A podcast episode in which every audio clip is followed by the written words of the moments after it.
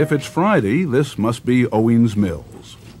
I've been coming to the studios of Maryland Public Television to do this program almost every Friday for the past quarter century.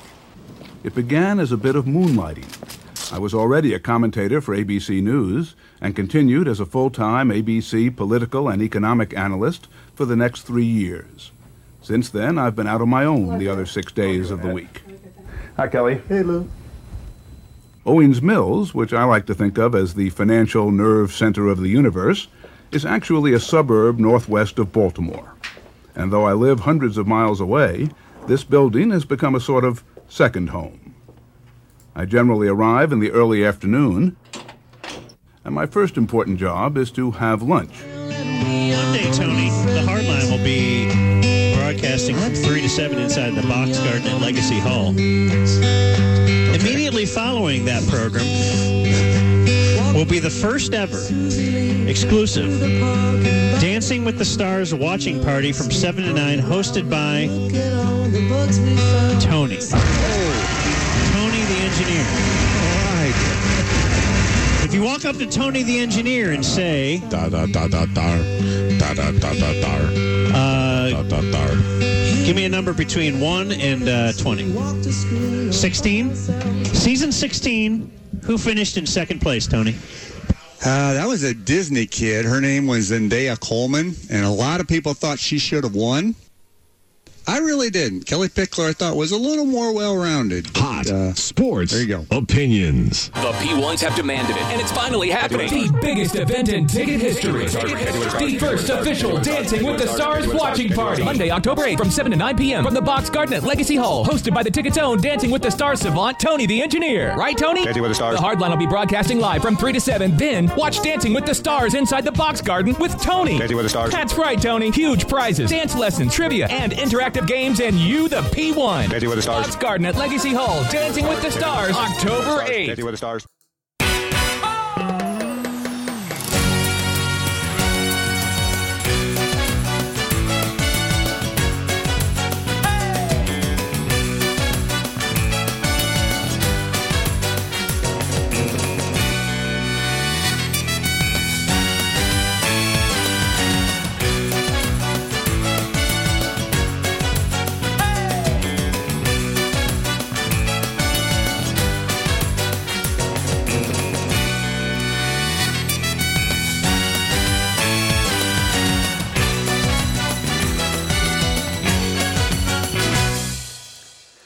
Well, hi, everybody. I Think that intro was long enough? Jeez.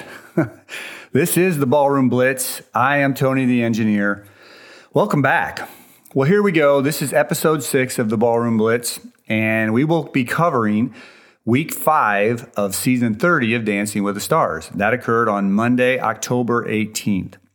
Well, for those of you that know the show well, you know that week five means we are already at the half point way of the season. Uh, boy, I tell you, it, it goes fast. You know, in the old days, we used to have a spring and a fall show or season. And when one of those seasons was over, we had about a four month wait until the next season started. And then you throw in a tour stop or a Derek and Julianne show or a Max and Val show. And Dancing with the Stars related stuff was like a year long. Well, now we're down to one show a calendar year. And when that show ends, you've got 10 months to wait for the next one. And when you're waiting 10 months for something and you only have 10 weeks to go, it goes by really quickly. So here we go into the second half of the season. Now, tonight, um, we're going to have an extra long broadcast. And obviously, as a podcast, you can listen to as much or as little as you want. But we're going to have our regular run sheet. But we have a guest tonight on the Ballroom Blitz. Uh, took a lot of work to get him, but we have him, and we'll get to that in just a little bit. So um, I just didn't want to short the rest of the show, though. We've got our list of things, you know, our top 10, our look back at other seasons and ticket audio. So we're going to have those.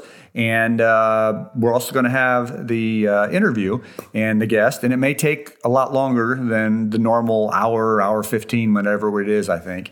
So obviously, again, you can scroll through it and look, listen to what you want. And if you like the interview, listen to only that. If you just like the regular show, listen to that. Um, that's one of the neat, many neat things about a podcast. You can kind of listen to what you want when you want. Okay, well, let's go to the show. Well, the show on Monday the 18th was Grease Night. And I think I've told you before, theme nights are not that great for me. Uh, usually they don't move the needle one way or the other. And this was kind of the same thing. Uh, but I must say that the show went all out for Grease Night. Uh, the first thing that uh, I was surprised at is right off the top, they had a video message from Olivia Newton John, of all people. Now, I'm sure everybody knows Grease. I must admit, I hadn't seen Grease the first time it was around. This was 1978, it came out, and you would have thought I would have seen it back then because I certainly was going to movies. But uh, the last time I saw Grease, or the first time, I guess, was about six, seven years ago. And we have a, a theater where we live in Grapevine that shows old movies. And I guess 1978 is now an old movie, unfortunately. Boy. But uh, that's the first time I saw it, and it was a sing along, and it was a lot of fun. Now I actually go back and watch it every year. I don't really like the movie that much, but just the communal experience of singing along and seeing young John Travolta and Olivia Newton John is a lot of fun. So Olivia Newton John had uh, several video clips throughout the uh, show, and I thought that was really cool. And she is a big friend of the show. I believe it was season 21 where she was a guest judge one night. And I don't know if she lives here or has homes here in, in, Australia, but still, just to come do our show that one season and then to do this the other night, I thought was really cool. Uh, they had the actress that played Frenchie. I think her name's Didi Conn. She was on with a couple of the uh, contestants and their partner and giving them advice and talking about the show. Uh, they, they showed the co-creator of the Grease franchise in the audience, and it was just a brief showing of him he probably lives out there or something. I can't imagine why he would come to the show otherwise, just for a 30 second uh, showing on TV. But the big hit of the night for me was Frankie Avalon. Frankie Avalon was live in the ballroom. I got to admit, I didn't even know Frankie was still with us. He's 81 years old, looked good, sounded good, and he sang live his uh, song from the movie Beauty School Dropout. And I just thought that was a really cool touch. And it was nice to see him. The one thing that was kind of weird about it, I thought, anyways, is that he finished his song and he kind of came down to the, he was on the uh, staircase and he came down to the main stage and he had his mic there and he kind of nodded his head and everybody was applauding. So then they go to Tyra and she says, How great was that? You know, that was not lip syncing, that was all Frankie himself. And then they go to Len, the head judge, and he was like, saying Frankie was his boyhood idol and and uh, how great was that? And they finally took a camera panned out angle, and Frankie's gone. He's not there to receive the uh, thanks and adoration from the uh, people on the show. And I would have loved to hear him hear him say something. You know, great to be here. Love the show. Whatever it would be. But uh, it was cool that he was there. I just thought it was kind of kind of strange that he uh, was shuffled off the way he was. But anyways, that was Grease Night, and uh, now let's get to the dances. So uh, we started off with Olivia, and Olivia did a foxtrot. Now, Olivia to me is just very good overall. And I, she continues to surprise. You know, she's not a trained dancer. And, you know, it's kind of weird circumstances that she's on the show. But hey, you know, we usually have a controversial person on the show every season, or they try to do it, I guess, for ratings and to get people interested. But uh, thankfully, they haven't talked about that at all, other than the first night or two. And she's just continuing to grow into a fine young woman and a fine young dancer, it looks like. And I really like her partnership with Val. Uh, she's just got good everything, good technique, you know, good frame, good hold, good body contact, and she's very impressive. So she keeps on moving on, and uh, the judges gave her a score of 36. Don't know if I told you, but she did the foxtrot with uh, Val. Uh, Melora was up next. And they love Melora, especially Len. And don't get me wrong, I think she's great, and I love watching her too. And she's another surprise of the season for me. But they've been scoring her really high, and they did it again um, the other night. She did a Viennese waltz, got a score of 36. In fact, almost all the women got 36, four nines, except a couple, which we'll get to. And as always, Melora is very good with technique. And the thing that I love about Melora is she has the added flair of being an actress and she can put the character in the dance. You know, you have to be able to do the moves, of course, but she's pretty good with that technique and she brings the characters to life in whatever she does. And there certainly were a lot of characters in the Grease movie theme that night. So another good part, another good acting of the part. I'm sorry, another good dance, another good acting of the part of the dance, and she scored a 36. Then we get to Iman, the basketball player.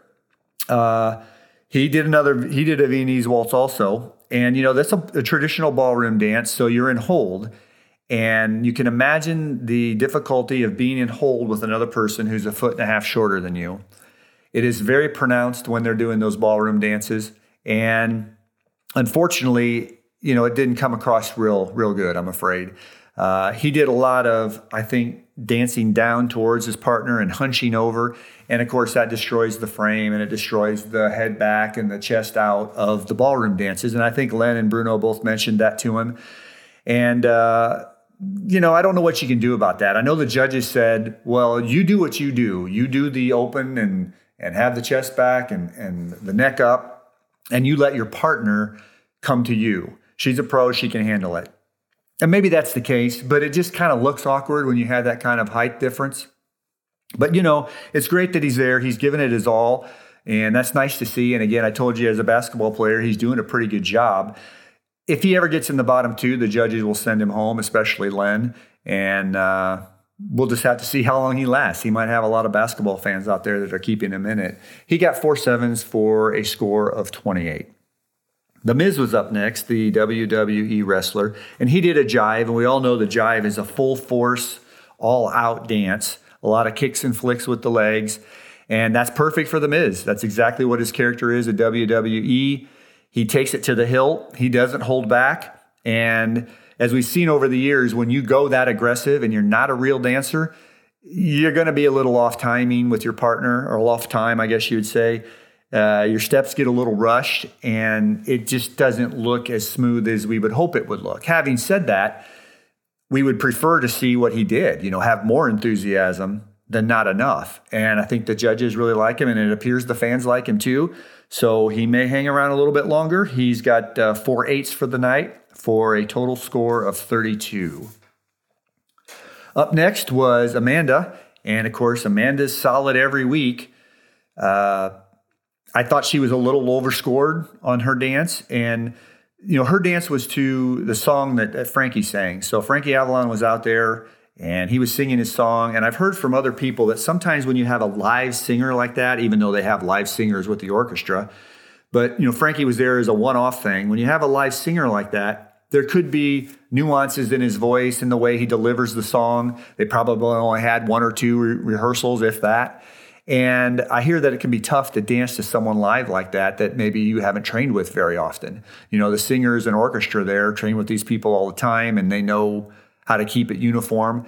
But uh, nothing really affects Amanda, I don't think. You know, it's a great technique dance as always. Now, she doesn't have the flair, I don't think, of Melora as far as becoming an actor or actress and taking over the character of the dance. I haven't seen that yet.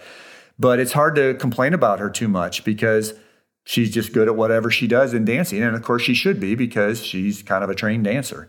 Now, um, again, I thought they overscored her. They gave her a 39. And I was really disappointed in Len because when Len was doing the critique, he started off and he said, you know, it was a dance, a fantastic dance, but he had a few things that he wasn't sure about. I think that I could put that in quote marks. I think he said, wasn't sure about. And right away when he said that, I'm like, okay, he's going to give her a nine. And next thing you know, he's giving her a 10. So I don't know what that was all about. Um, I can't imagine her being in trouble on the judges or on the fan vote side.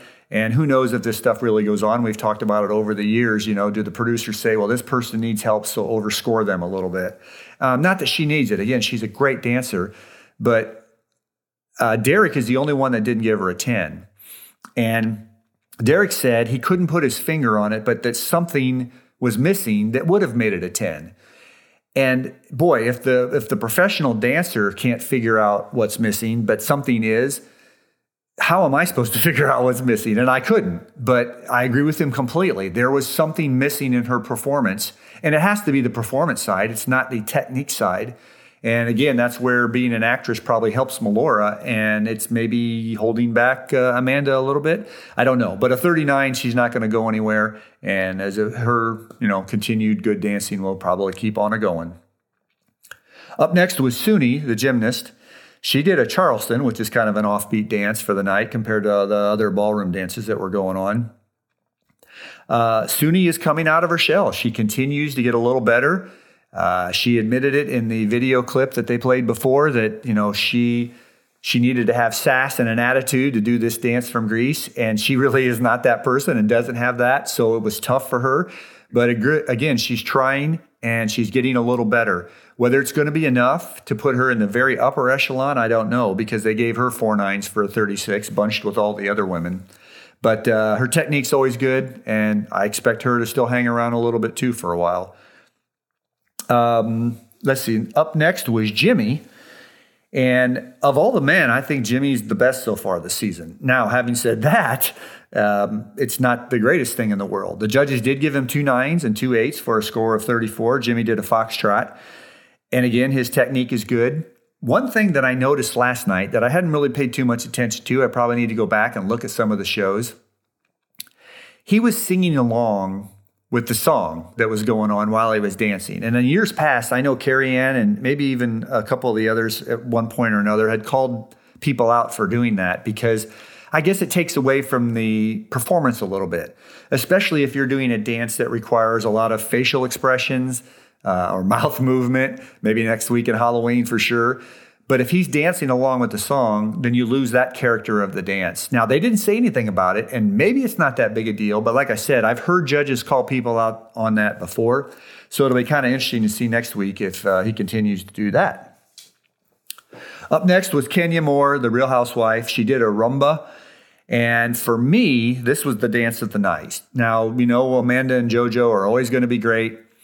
But Kenya is another one of those that surprises me a little bit. Now, we did hear in her video package that she did have dance lessons as a child. So I guess I'm not quite as impressed as I once was because now she's had some experience. Because she did a great rumba. Uh, she looked hot, hot, hot. A very sexy dance, I thought. And rumbas usually tend to be that way. But she's just looking so great and doing so well for a woman, a woman who's a little up there. And again, 50's not old but we know if you've watched this show over the years, the toll this show takes on your body. And I always go back to Jennifer Grey, who won her season. But there was a period during the season where her body was broken and her feet hurt, and she snapped at Derek and her partner, and they had a real rough spot. And I, there was times I'm wondering, is she going to make it through this? So Kenya's handling all that very well, it appears. And I just thought that rumba was great, and she got four nines for a 36 and that's much higher than she's been getting for the judges. So the judges saw it too that it was a good dance. Uh, up next was JoJo, and JoJo is always good. We know that. She has a, what's the word I'm looking for? Uh, a, a range of emotions that I don't think an 18 year old should have. Now, she's again a very trained dancer, and maybe she's developed that stuff along with the dance technique, but she's still impressing me at that level. Uh, she does the thing that real dancers do, and, and that could be whatever you want to call it. You know, you have you have to have power in a dance, let's say, but you have to do it still in a way that's graceful. Um, you know, you got to have the technique down, of course, but you have to have a way to make that artistic. And uh, the quick step, you know, you have to have quick feet and move through it pretty quickly but you have to look like you're not hurried or rushed while you're doing it. And all that is something that usually takes a while to develop and you usually see in an older person. So I can't remember what I say to week from week with these people, but I may be a broken record, with her. But uh, super impressed with her range of ability at such a young young age. And by the way, she did get the uh, it was a foxtrot if I didn't mention it. She and Jenna got the first perfect score of the season, a perfect 40. Uh, I expect more from her in that area. And unless I can't imagine something really, really bad happens, she's going to be in the final for sure. Uh, up next was Mel C, uh, the second to last of the dances for the night. She was dancing a quick step. And the only thing I remember about this was her video package before. And we've had discussions about this over the years. I don't know how the producers determine what video package they're using, but hers was very, I guess, negative for lack of a better word. And I think it turns voters off and maybe even the judges. Now, the judges are supposed to be above that. But this was a package where she was talking about her self doubt and self confidence issues. And she was surprised because she's performed for people all their life, but she gets out on the dance floor and there's something missing. And then she said something that was heartbreaking to me because her partner has a past with other with the other partners she's had, Gleb. She said she was upset a lot because Gleb seemed disappointed in her. Now, I don't know if she's being overly sensitive or if Gleb's not doing things or doing things he shouldn't be with their training because you don't want to hear that from a contestant that she feels disappointed or if she feels upset because Gleb was disappointed in her. Uh, now, I said this is not news. Gleb's been on the show for nine years. He's never had huge success with his partners. Granted, he hasn't had the best partners in the world, but he's had a couple really good partners, and he's never finished above fourth in a season. And you know, he's a great dancer, he's a good looking guy, but I wonder about his teaching technique sometime. And I said at the beginning of the season, I looked at Mel C as a possible dark horse candidate, and I gave you the caveat back then, but I'm worried about Gleb being her partner. And already it seems like in week five, it's manifested itself. And I hated to see it. She went out and did a quick step that seemed a little subdued to me and a little understated. And performed by someone that feels a little overwhelmed by everything. And I just feel bad about that. You know, Kenya Moore had a package where her grandmother died, but it was an uplifting package because she talked about how her grandmother wanted her when maybe her mother didn't or couldn't take care of her, and how she was such a focal point in her life and, and encouraged her to dance. And it was a very uplifting thing. And of course, we all die, but I think that probably garnered a few votes where I'm afraid the Mel C package might have hurt her eh, for a few votes. So let's go on to Cody. Cody uh, Rigsby, the Peloton guy, the last uh, dancer on Grease Night. And I've been a little hard on Cody, and it may be a little unfair because he has not danced as well as I think he should be dancing. And he had COVID, we know that, and they haven't trained a lot. But this guy is a trained dancer. He's worked with many musical artists. He's been in uh, the show uh, show business, I guess you would say. You know, the uh, off Broadway stuff, maybe even Broadway. I don't know the depth of, of his training, but they even showed a clip of him. It might have been high school, but he was still in the in the production Grease. So he's an actor and a dancer and a performer, and I expect a lot out of him. And I don't even think he's been the best male so far this season. I would, I guess, give Jimmy the nod in that respect. But uh, I said last week he needed to step it up, and he really didn't. I didn't think. He danced a quick step. And they gave him four eights for a total of 32. So I think the judges didn't think it was that great either. And they all had uh, critiques for him. Uh, Bruno said he needed to work on the footwork. Carrie Ann said he needed to work on the hold. Uh, Len said he needed to work on the frame. And to me, this guy should know this stuff. He's a trained dancer at some level. And I know this is ballroom and it's a little different, but he should be better by now, I think, than he is. And so I'm going to give him one more week. Come on, Cody, come back next week. You have a whole nother week to train, and I want you to knock this out of the park. So that was all the dancers for the evening. On the judges' scorecard, JoJo and Amanda at the top, 40 and 39. And then the next five women all had the same score of 36. This is one of my pet peeves of Dancing with the Stars. When you all have the same score like that, the judges aren't making a choice and they're turning it 100% over to the fans. And we'll get to that in a minute. So, anyways, the top seven of the dancers were all women on the judges' side. So, what's that mean? The bottom four were all men Iman, Cody, Miz, Jimmy. So, you would think there's going to be at least one man in the bottom two, probably two, but at least one. Well, no, the voting public spoke again, and all four of the men leapfrogged two of the women. Heck, they may have leapfrog, leapfrogged more of them, but we only know of two because those are the two that fell to the bottom two. So again, there's not much you can do about that. Two really good dancers were in the bottom two, as all the females left are pretty good dancers.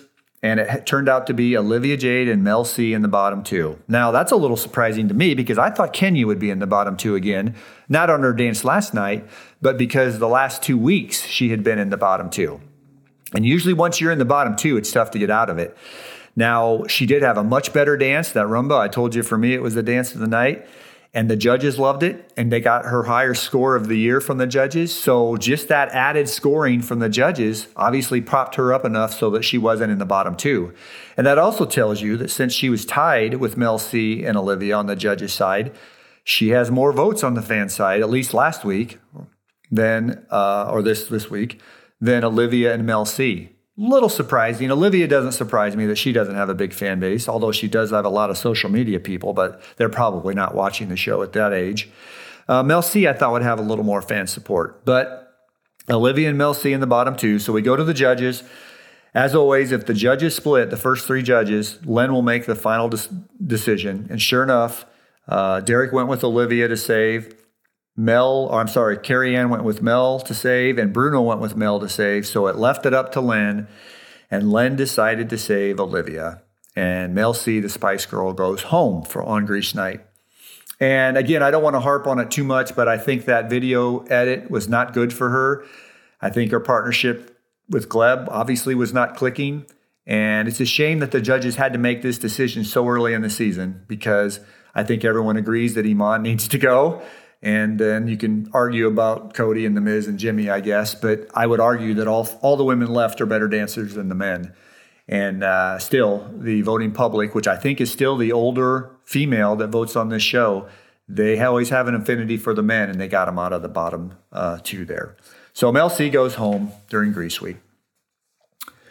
Okay, well, normally here we jump right into the uh, top 10 list, but uh, we've got a very special guest here with us tonight. And I'm going to give you a hint if you don't know who it is. Now, most of the people listening to this podcast are probably ticket people. There may be the random Dancing with the Stars fan out there that has found this somewhat interesting and listens from week to week. If so, I love you and thank you. But you probably don't know who our guest is, and this probably won't help you any. But I'm going to play it anyways because the people who are listening will know what this is.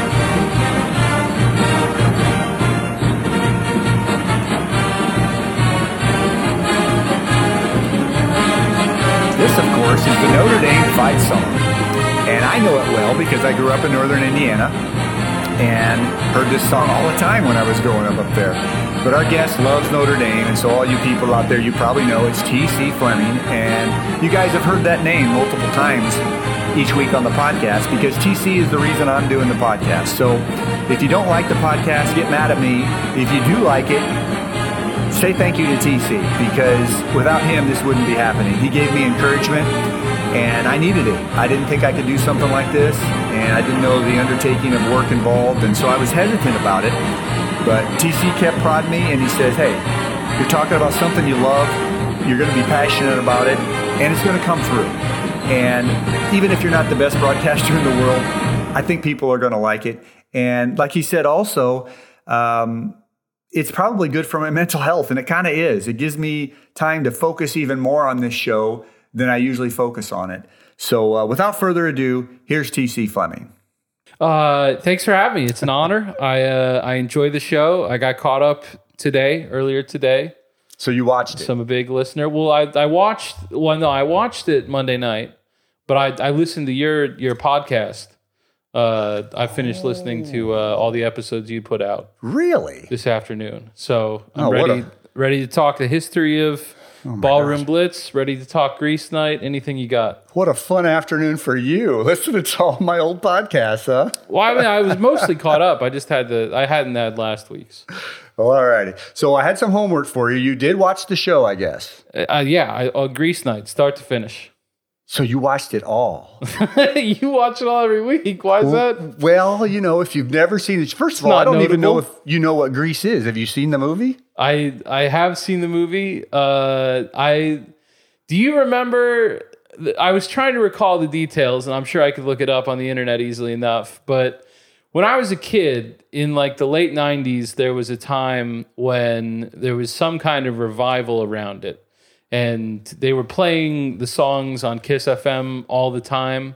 There was some kind of like uh, yeah, like it charted again.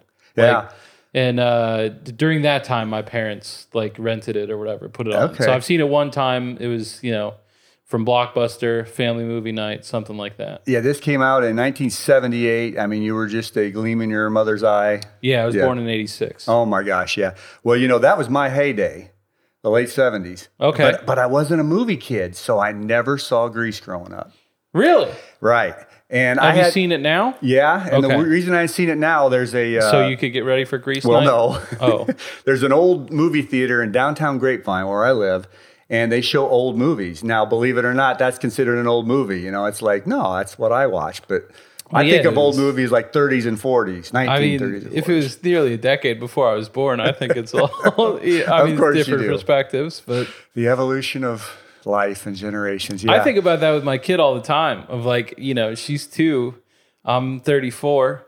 Uh, the first 32 years of my life, she is going to regard as, you know, whatever. You know, Yeah. like, you know, all that stuff that happened before I was born. It's a bunch of details. I, I mean, I kind of care, but I get, you know, And they it's, meant a my lot- whole life. yes, they meant a lot to Yeah, you. yeah, yeah. It's everything. I every single thing I think was important before the day that she was born. And she's you know like your own kid. How are you going to get someone to care about more than your own child? Yeah. So when I'm dead, she's the number one person who's going to care about what happens, and she has no regard for the first 32 years. Yeah, I guess that's life. You know, that's how it works. Yeah.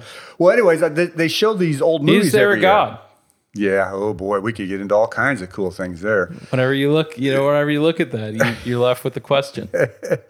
Well, they show this movie every year at the old movie theater in Grapevine. So about 10 or 12 years ago, I thought, I got to go see this. I had anticipated 12 years later of doing a podcast with you. And so Sure, I'm like, yeah, yeah. I got to go see this. Gotta do Well, prep. Yeah. And I don't know how much you go to movies. I don't go a lot, but this was a sing along show where they have the words. okay. And I got to tell you, there's something about being in a movie house full of strangers where you're all singing these silly songs and Did you know the words? I mean, I know they're up there, but we're like, were you singing in your first time seeing it? Oh, some of the basic words I knew of, like "hopelessly devoted to you," because I loved Olivia Newton-John, of course. Okay, of and that was her own song. That's an of course. Well, Okay. boy, she was. I don't know if you've seen some of her pictures in the early days. Ooh, uh, boy. I mean, I, I saw her on the show. yeah, that's true. Looked good for seventy-three, didn't she? She's 73. I yeah, was impressed. definitely. Yeah. More attractive than most 73 year olds. That's true. But I did see it there, and then I had so much fun with the experience of it. The movie itself doesn't do a whole lot for me, but it's kind of fun. I go back every year. I saw it about five months ago when they did it, and I'm Okay. singing along there. So I thought, having having seen that show, Everyone vaccinated? Yeah, that's a good point. I didn't, I don't know about that. They were all uh, they were all masked. I know that, but I don't know about uh, vaccinated. Of course, when they're eating popcorn, they had to take it off. But Yeah, but just if you're all singing and everything. it, and it was definitely limited seating. I don't know if that helps any. I'm sure it does. Yeah. yeah, yeah. But I saw one movie before the vaccines. I felt guilty about it, but I felt like I had to. oh, what movie was that? If I could ask. Tenet. Oh, I, I would You know. That's a current one. Christopher Nolan makes a movie in IMAX. You got to see it in IMAX. I've never seen an IMAX movie either. I mean, you know, there's whenever I was a kid, we would always go to the the science place, had the big IMAX dome in Uh-huh. Fair Park. And so I was brought up thinking that that was what IMAX was, and also thinking that one day all movies would be like that. You ever been there? Uh-uh. The science place? But where's this now? Fair Park? Well, I mean, they they stopped having like the the Perot like replaced it or whatever. No, like I I, think when they opened the Perot, I think they shut down the science place. But as as a kid, I was at the science place s- several times a year.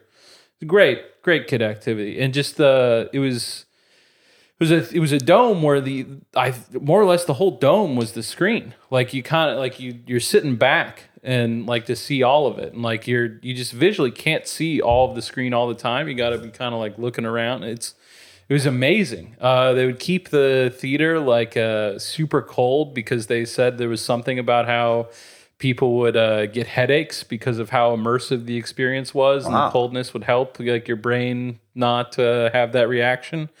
Um, and so that's what I thought IMAX was, and now they roll out this bullshit that's just like a slightly larger screen and. Uh, but but it, it is I mean it is larger you know uh, it's probably like double the size of a normal movie screen Have you been to the one at uh, is it Webb's Chapel on six thirty five? yeah that's where I saw Tenet yeah yeah Okay. yeah and I mean as far as like IMAXs go like this you know whatever we're calling it the like if we're calling that an IMAX uh, I think that's a pretty good one I think that you know, like there's many cities with much worse ones than that. Yeah. Um, and it is it is cool. Like you know, Christopher Nolan, uh, he always makes it a point to like because a lot of movies they'll in order to like sell more ticket or sell more expensive tickets, they'll take stuff that's just a regular movie and then put it like upscale it and put it in the IMAX. He shoots it with the IMAX cameras, ah. or like you know from start to finish, the way you're intended to watch it is on this uh, this larger screen, and you know visual effects are cool. So Sounds good. I do have to check that out. But I just heard you said something, so I want to change subjects just for a Yeah, second. yeah, yeah. You said when you were a kid, did you grow up in Dallas? I don't even know. I did. Well, I, I was I was born uh, in the suburbs of Chicago, Illinois. Uh, we moved here um, when I was two. And I've, I've lived here more or less continuously. Couple month int- intrusions here and there, but uh, yeah, I've lived here since I was two. We moved to Richardson, so I moved to Dallas in 2009. Okay. And you know, most people that listen to this podcast of mine are probably ticket listeners, so they probably know you. But I keep thinking there might be a few random Dancing with the Stars fans that That'd don't be know great. that don't know anything about us. I'm doing this mainly for them. Okay, well, good. So they know about my story with the ticket. I've told it the last four or 5 Mm-hmm, episodes, and of course, TC worked at the ticket, but I don't right. know the story. How where did you met. get there, and why did you go to work there? Uh, well, you know, I was a huge fan. I think that's your story, more or less your story too, right? Yep. I Just you know, listened for a while, really, Yep. really liked it. Um, I was uh, I was in college and I was listening, and uh, they said they needed an intern, and I applied. I, I think that they had had a situation where the previous intern had like dropped out like right before he was supposed to start. Ah. So they were they were really hurting for anyone that they could possibly find. um, and that was that was with Bob and Dan, and uh, they you know they they liked me enough, and so they let me help their show for a while, and um, you know hung around, and did enough of that, and um, you know just worked way up from there. What year Working did part you time, start time, etc. Um, 2008, I think, is the end. Of, mm, yeah, yeah, it was 2008. The reason I was wondering is because me knowing you very well occurred at an event. I want to see if you remember this. We haven't talked beforehand. Oh, no. Uh, Bob, Bad Radio, Bob and Dan were in the, well, I think we call it the fishbowl. I don't know if it still is. It's that thing at the ground level of the AAC. Yeah, yeah, And yeah. all our studios are up on fourth floor. Well, they were doing a show there. And back in the early days, you needed to have an engineer. I don't think they need one anymore. It's all self service or whatever. And I think Oh, you were the remember intern. this. Yeah, I absolutely remember this. Yeah, I was interning for the show that day. You go to get lunch for them. Oh no! Yeah, yeah, yeah. you uh, come back and give them their lunch and i think you mentioned to me or them because i heard about it ah, a little worried about my car you know i better go back and check on it or something anyways you go back and check on it at some point and it's gone It was the end of the show. Was Just it? like when it was time to go home. Goodness I, I walk up and the car is gone. well i'm you know packing up my stuff and you come in and i hear you talk to bob and dan and if i remember right bob was gone in a second he didn't really want to hear the story he's out the door Well, you know, it sounds tough. and, yeah something like that I mean, you know, I- he had a family to get home Of to course. and everything. I'm not. of course uh, I, I just, I thank you for your help. I don't demand it of anyone else. you Well, know? okay, but then I thought, well, Dan will take care of him because they went. He went and got their food. Dan's like, "See, bro," and I'm kind of looking around like, "TC, uh, you need help? What are you going to do?" Yeah, I, I don't, I don't think if Uber existed, I was not aware of it. Yeah, like I, was- I didn't know other options. You know, I mean, like the the Uh-huh. place was not with the, the word because it was. uh Do you remember what day it was? no. It was New Year's Eve. Are you kidding? Oh, the hockey game was coming. That Yeah. that's why they were in the fishbowl. Yeah, I bet. yeah, yeah, Yes. yeah. Um, Oh, they had the big man. DNYE thing back then, and uh, so yeah, they uh, you know, there's places where you can park during the day, but whenever it gets to game time, and I mean, it wasn't game time. You know, I, I don't remember what the details were exactly, but like it, it's not like the the sporting event had started or Right. something.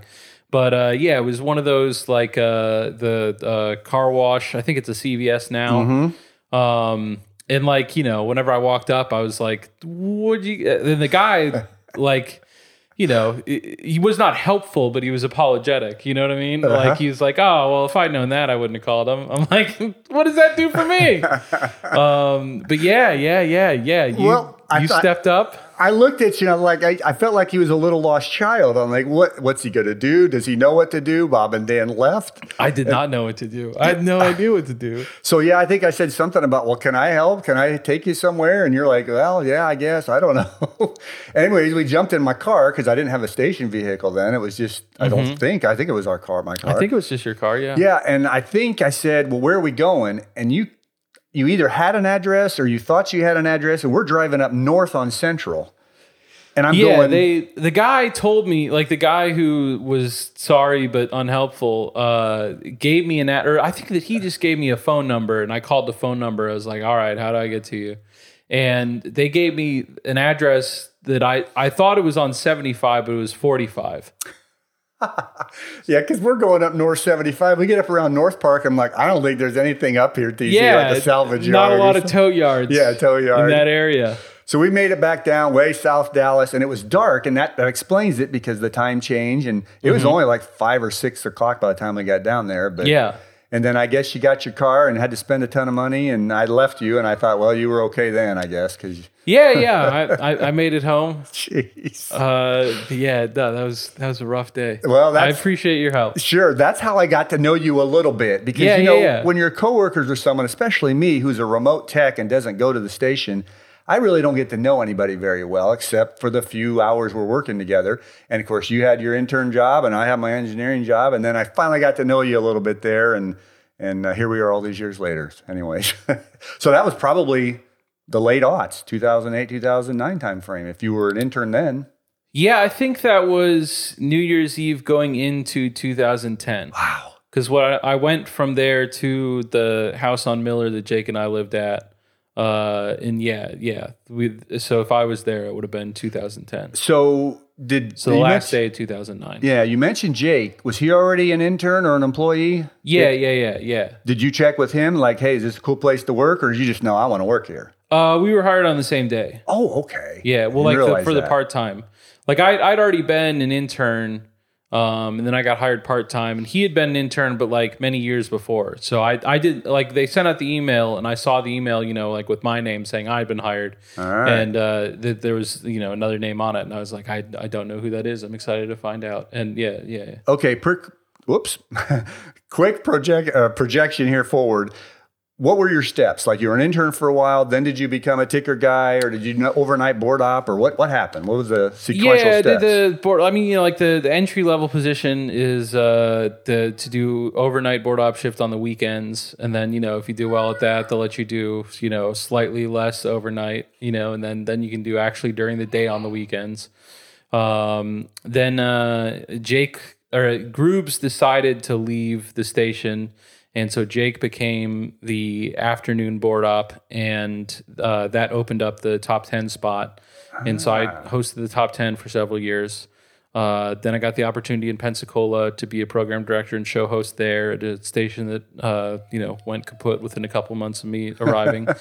um, and so then whenever I came back, uh, you know, d- did some more part time stuff, but then um, another uh, person ceased to work at the station, so I, that opened up a ticker slot that I then filled. okay, and then when when did you leave, or had enough, or whatever? Uh, May 2018. Okay, yeah, time flies. So, gosh, it's been three years now. And uh, things are going good in your current life or your current job? Yeah, man, never been better. Okay. Uh, you know, I like it. Good deal, good deal. Well, I just wanted to kind of get a little background on you there. So, let's talk Dancing with the Stars. Okay, Okay, so you had never seen an episode before. that's correct. How could you miss 464 episodes of a show? Uh, I mean, surely there's a show with 464 episodes that you've not seen. I'm sure, but it's just, you know, it's like, how- could this be in my world? I, what? You've never seen a show. So, okay, very first, I'm not having, we haven't talked at all, anything. What was, what would you say if someone came up to you now and said, like I'm doing, first reaction to the show? What did you think? Positive, negative? Just tell me what you think. Yeah, so um, I mean, I, bottom line is I liked it. It's a good show. All right. Um, you know, I mean, it's it's two hours, and that's that's a lot of time, and I feel very busy these days. Not so enough I- time. Not enough time. I- Two hours. I don't, I don't know that uh, I'll be watching it. Um, too much more, but uh, I, it's not like I didn't enjoy my two hours with it. Let me ask you this: What if there was like your favorite? I don't know who you have. If you have a favorite actress or actor of all time, what if they were on the show? Would that make you watch it? Probably not. Oh, boy. I don't even know that I have like a favorite actor. How about that guy you mentioned that does movies? Is is he cool or what? Christopher Nolan. yeah, would he be that guy that does movies. I don't know him. You heard of Batman? Like, Oh, yeah, I've heard of uh, Batman. yeah, he's a big director, Tony. Batman to me Thought you is loved uh, Hollywood. 1960s Adam West. Uh, that's my Batman. he's Christopher Nolan's a director. I don't, I don't know that he'd be on there. I but like I don't know. Like you know, if Christopher Nolan were directing a movie, I would want to see that. If you were dancing, I could take it or leave it. okay. Well, I'm glad you thought of it. It was still a positive experience, even though you may not do it again. Yeah, I mean my my basic opinion on all these like uh tentpole network things is that the people working on them are like just as a definitional matter the most talented people in our society. Like, you know, among the most talented, right? Like th- these are incredibly difficult to get jobs that you know, how many geniuses go to Hollywood every year trying to get something like that. Uh, so it would be amazing to me if uh, they were not able to produce something that was entertaining. Like that's what I think every time I watch The Bachelor. Uh, and that that's another. You know, I would put that in the same category of like uh, I think it's incredibly well done, but it's two hours, and I, I don't like you know that's a lot of time. Like You- can you imagine two hours on a Monday and a Tuesday? Back in the day, we had two shows a week. and it, you had that last week too. I, I learned. Yeah, Disney Week. Yeah, that was a special Yeah. thing. Yeah. That was so. It was, it was every every single time. It was Monday and Tuesday. Yeah. Monday night was the performance night. They were then- just out of ideas, huh? Well, you know, boy, don't get me started on what they were or weren't. I've got a lot of things to say about that kind of stuff. But for a fan, it was the greatest of all time. Yeah. I mean, two no, I don't mean like week. Dancing with the Stars out of ideas. I just mean that ABC is like, you got five weekdays. What are you going to do, ABC? Well, um, just repeat the same thing for four total hours in a week. You know what I would say? When you have a top 10 show, that's You gotta okay. ride it. You betcha. And they wrote it for a long time, and it really didn't die its own way. It died because of neglect of their on their part. But again, I don't want to get into that. Don't Well, get me it's not started. dead. It's it's still going. I watched Well, you're right. it this week. You're right. It's not not dead, but it is. And I'll just say this, and you have no way of knowing this, and it wouldn't matter because it's probably not your cup of tea. But it, the show is a shell of its former self. That's that's terrible to hear. makes me really sad. But I still am entertained by it. And they're still trying to keep us older people here by keeping the judges and the pros and the I wish we'd been able to have you do the podcast in, in the the golden era. I couldn't you- have contained hearing myself. You, hearing you talk every week, I, I love it. I love the show very much. But just hearing you glum it, like you can't go 15 minutes without being like, and we all know the, disastrous season 27. Like, uh, Boy, you remembered that even the season, huh? well, absolutely. I Oh my listen to the show. That is the Armageddon Uh, one. You know, and like, yeah, bemoaning the fact that, well, you know, we used to have two eliminations a week, but now, or whatever it was. I And I. I hate that. I guess I'm too much of a negative person. But the thing is, is we I mean, had, hey, if they killed your favorite show, you know, who's going to be happy about that? we I had the just- goose that laid the golden egg, and we quit feeding it, and they just neglected it, you know. And How did they neglect it? Well, again, this is not the place. Well, it is really, I guess. But I want to talk with you. Start. Okay. okay I want to talk with you. So let me ask you this. I know, okay, that's a positive reaction. Is there anything that kind of stood out that you said, hey, I really like that? Or is, is it just like, ah, it was okay, the whole thing? Uh, it was more. It was okay. The whole thing. Yeah. Um, I was surprised that they didn't dance more. You know, that's interesting you say that because I, on the podcast tonight, one of the positive was they're dancing more. Okay. See, that's part of the problem they had. They started out in the old days, it was a minute 45 dance. Mm-hmm. Slowly but surely, we got down to a minute dance. And it was yeah, almost. every dance, I'm like, I, I don't know whether or not this person's good. I have not had a chance to like even like it felt like they started just now. so funny you mentioned that though, because I remember watching it Monday night. I'm thinking, are these dances longer? Because I was like, this is great. This is like the old days. All and right. sure enough, I started timing. They were all about a minute and a half. And I don't know what's gotten into them, but see, that's a positive move in my book. So Yeah, no, I hope I- they keep it up. I think, yeah, I'm, I'm, I'm here to see some dancing. I want to get get an idea whether or not these people are good at dancing. I feel like in the time I was given, I, I had a hard time doing that. You and I could run that show. I think we could. They would be back to glory days. But uh, anyways, It's okay. just too competitive an environment, though. Was there anything that you watched and you're like, oh, this is awful, or this is hokey, or man, why is this in here? Or again, is it just kind of Fucking anything Iman Shumpert did, I'll tell you that. Well, I don't know what the story is there. Do you not like the guy? I I like him personally just fine. I just thought he's a terrible dancer. I know that you've had positive things to say about him, which makes me think that the other basketball players Okay. must have been dead. You have another homework assignment if you really don't like Iman. Go back and look at some of Clyde Drexler's dances. And I- well, he's like 70. Not when he was on the show. You know, he was on the show in season four. Okay. And I don't know. You're right. He wasn't 31 and in prime shape. But Yeah. I think in the greatest, one of the greatest ever, you know, uh, basketball players, he's going to have quick feet. He's going to have rhythm. He's going to be able to move. And it was atrocious. It is stunning to me because if Hmm. you would have asked me before, like, because you, you, I, I learned from you, and I mean, I knew that uh, Emmitt and Jerry had done well. I think, Yeah. Uh, but uh, you, you said football players do do well. If you had asked me, like, is there a difference between the? I mean, like, obviously, Emmitt Smith is much shorter than Iman Shumpert. Yeah. But I just would have thought that both of them are in the top 1% of people in just making their body do what they want it to do. yeah. Like their their athleticism is, uh, you know, I mean, just to play in the NBA, you have to be so coordinated.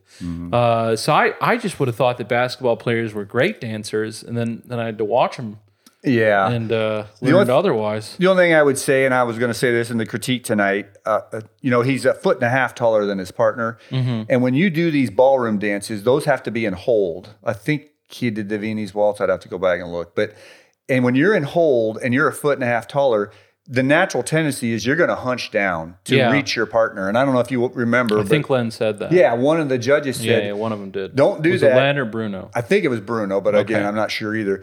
But he was like, be yourself, open up, get the neck up, and then Daniella, the pro, will figure out how to do that. So it, it's hard for me to come down on him because he's not a dancer, he's an NBA player, and he's just got such a handicap with the height difference that. You know, I he's not long for the world. If he ever gets in the bottom two, they'll send him home. But Yeah, he just uh beyond like, you know, all that stuff, that's fine. I mean, I guess on some level, um, probably I'm I'm interpreting that on an intuitive level. Like I could never tell you what's bad about his dancing. Well, it's that he's hunched over, but like surely that scans in some way, like it registers in some way. But he he just seemed so mechanical. There was no fluidity. Uh, listen to you. Just yeah, I, I don't know, man. I, I it was it was ugly to watch. That's okay, the well, big thing. well, nothing about the show then. Let's get off personalities right now. Yeah, no, um I'm trying to remember. It's like something slow, like come on, let's move it on. Oh, that's goofy. Nothing like that comes to mind really. No, I mean they they, they keep it moving constantly. They don't do Yeah. anything for too long. Right. Um, so I, you know, I mean that's that's another thing. Just whenever those shows are trying to be entertaining, one of the things I think they really tap into is just constantly stimulating like the your your base of your brain, you know, with the cut, cut, cut, cut, Yeah. like to a different thing. Um, so yeah, no, no, no, nothing dragged. I mean, they're they're great about that. You know, that that kind of stuff. It is entertaining. Yeah. Um, like the constant, you know, motion and action. I wish you would have seen it before when Tom Bergeron was the host because it's a totally different feel with Tyra. Okay. And again, I would say it's an I hate to say, you know, I don't want to bang her, bang on her because everybody does, but it's an inferior Yeah, I didn't think she was great, but she wasn't. She didn't ruin it for me or anything. Yeah, and she was actually, I would, I want to say, toned down from her. What a lot of people would say is her irritability, irritabilityness. Is that a word? Um, she she tends to talk in loud shouts a lot, like Oprah used to do at the end of her shows. She gets real staccato in her, like when you text something, it's one, two, three, four, and it's small stuff, but it's kind of irritating stuff. And when it keeps going over and over, I think it just turns more and more people off. But she is trying to tone it down, I think. I don't know if someone got to her and said, hey, you know, we need to, we see all the negative comments. Can you try to do this a little different? Yeah. But, you know, she is an executive producer, so I'm assuming she has pretty big power on the show. But so it's not going to change. She's not going to change, I don't think. She is what she is. And that's yeah. okay. Well, I mean, you're saying she's changing some already, right? Yeah, but in general, the old crew that watches this show, um, it's just they can't get Tom off the mind, and you know he's long gone. It's in his his review mirror. They'll never go back to that. But every Every season, it's just the tweets, bring Tom and Erin back. And I'm like, that's such a broken record. And I want it too, but I don't want to hear that anymore because it's not going to happen. But, you think uh, they might go to someone other than Tyra? That's a great question. And, you know, I'd love to see her contract. If you become the executive producer, she's probably got something in there that says, I have to do a lot of bad stuff to be let go. I don't know how that would work, you know. I mean, they got the Jeopardy guy out.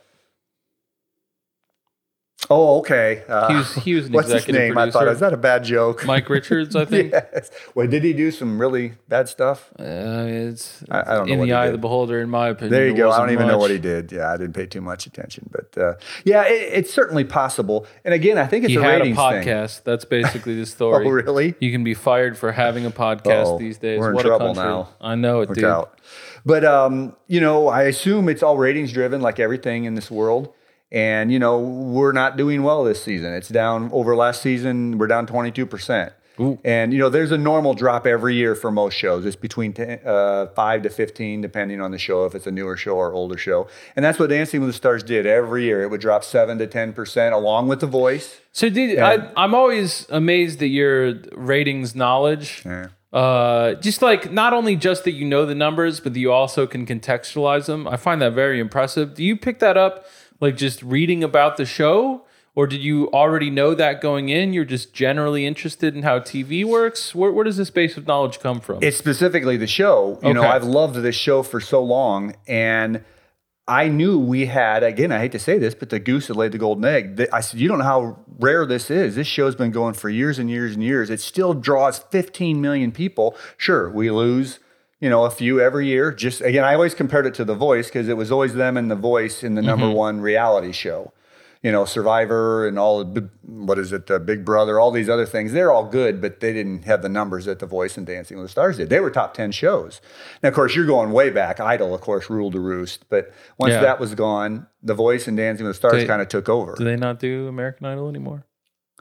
Well, oh boy, don't get me started on that. That was Did part of the be beginning of big- the end of this show. You used to be a big fan of American Idol. No.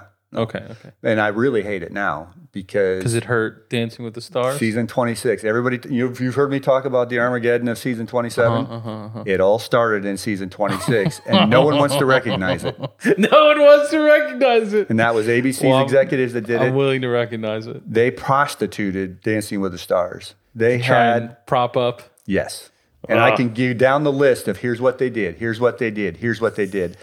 And I remember I had a call into our sister station, The Wolf, back, Uh-huh, back uh-huh. in the day. And I still have that because I'm like, I know this is going to happen. Please, somebody do something. And you may have heard No I wrote a. I wrote a letter to ABC. Oh, I did not know you wrote. I wrote a to four page letter. All the, the guys at the station loved that, and they really tore that apart. I love it. Yeah, I had a four page letter, and I'm like, here's what you got to do. And that took a lot. I don't do that. I don't write companies. I don't do stuff Uh-huh, like that. uh-huh. But uh, I don't even know where I was going. But yeah, they just propped up American Idol, uh, the reboot of it. And long story, but real quickly, it started with the money. Mm-hmm. They paid they paid Ka- Katy Perry thirty million to be a judge. Mm-hmm. I don't know what the budget is of Dancing with the Stars, but I'm sure it's not that for everything. And then they paid Lionel, and then they paid. You don't think it's thirty million for everything? I don't know. I, bet don't. know. I really don't know. I, I, I shouldn't have said that. like that. thirty million. I mean, I don't know that Tyra's getting that, but like plenty of TV, like you know, Well, the rumors, and it's all rumors. You don't know. Letterman the, got ru- that when he went to CBS. Ah, the rumors was 90s. Tom got a million a year, million and a half. Oh a year. wow! Uh, The rumors was the dancers got five thousand dollars an episode. You know, it's it's petty cash compared to thirty million a year for one person. So again, I don't know. I, We need I don't to want talk to the union. I don't want to talk out of my head here because I don't know what anybody really makes. Hell, I don't know what we made it, other guys make at the station, you know. But you got an idea of I'll probably what it is. Okay. Anyways, how'd we get off onto this? Geez, you get me going. But yeah, uh, American Idol reboot was really the start of the downfall of this. Oh, I back to the Wolf thing. I called into the Wolf and they said, well, and this was the end of season 26, the disaster of season 26, again, that no one talks about. Uh, and they said, "Well, what are you what are you looking for next year?" You know, as the last show, and I said, first and foremost, the ratings. They lost a ton of people in 26. They have to get that back, and here's what they have to do to get it back. And of course, what did they do? The opposite. No, actually, Oh. nothing. They just did nothing. They said all the energy went to to uh, Idol, and they just let this thing die when they had a, a cannon blast thrown at them in season 26. I'm like, they can fix this, but I'm going to be watching this real closely, is what I was telling them. And sure enough, they didn't. And then Yeah, and you never know. Like, is it that uh, you know whatever executive views this as his territory? Like, uh, he you know stole a country club time from another executive, and so you know, yeah, this this stuff it's uh, it's hard to understand. Yeah, but then of course the, that season, 26, again, lockstep. Uh, the voice, Dancing with Stars, we go down the same amount. Mm-hmm. We're blood brothers. You know, we're still both top 10 shows, still go down about the same amount. That season, they go down, Dancing with Stars goes down 25%, voice goes down its usual 7%. And that started the whole thing. Mm. And they haven't recovered from it. And How did we get started talking about this? You're going to have to edit all this out. I'm not editing any of it out. Oh, no. You've got total control here.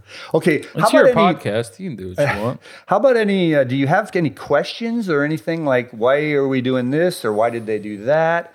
Uh, anything you just want to comment on that you know you really thought was great or didn't think was great? I have a lot of questions. Oh, okay.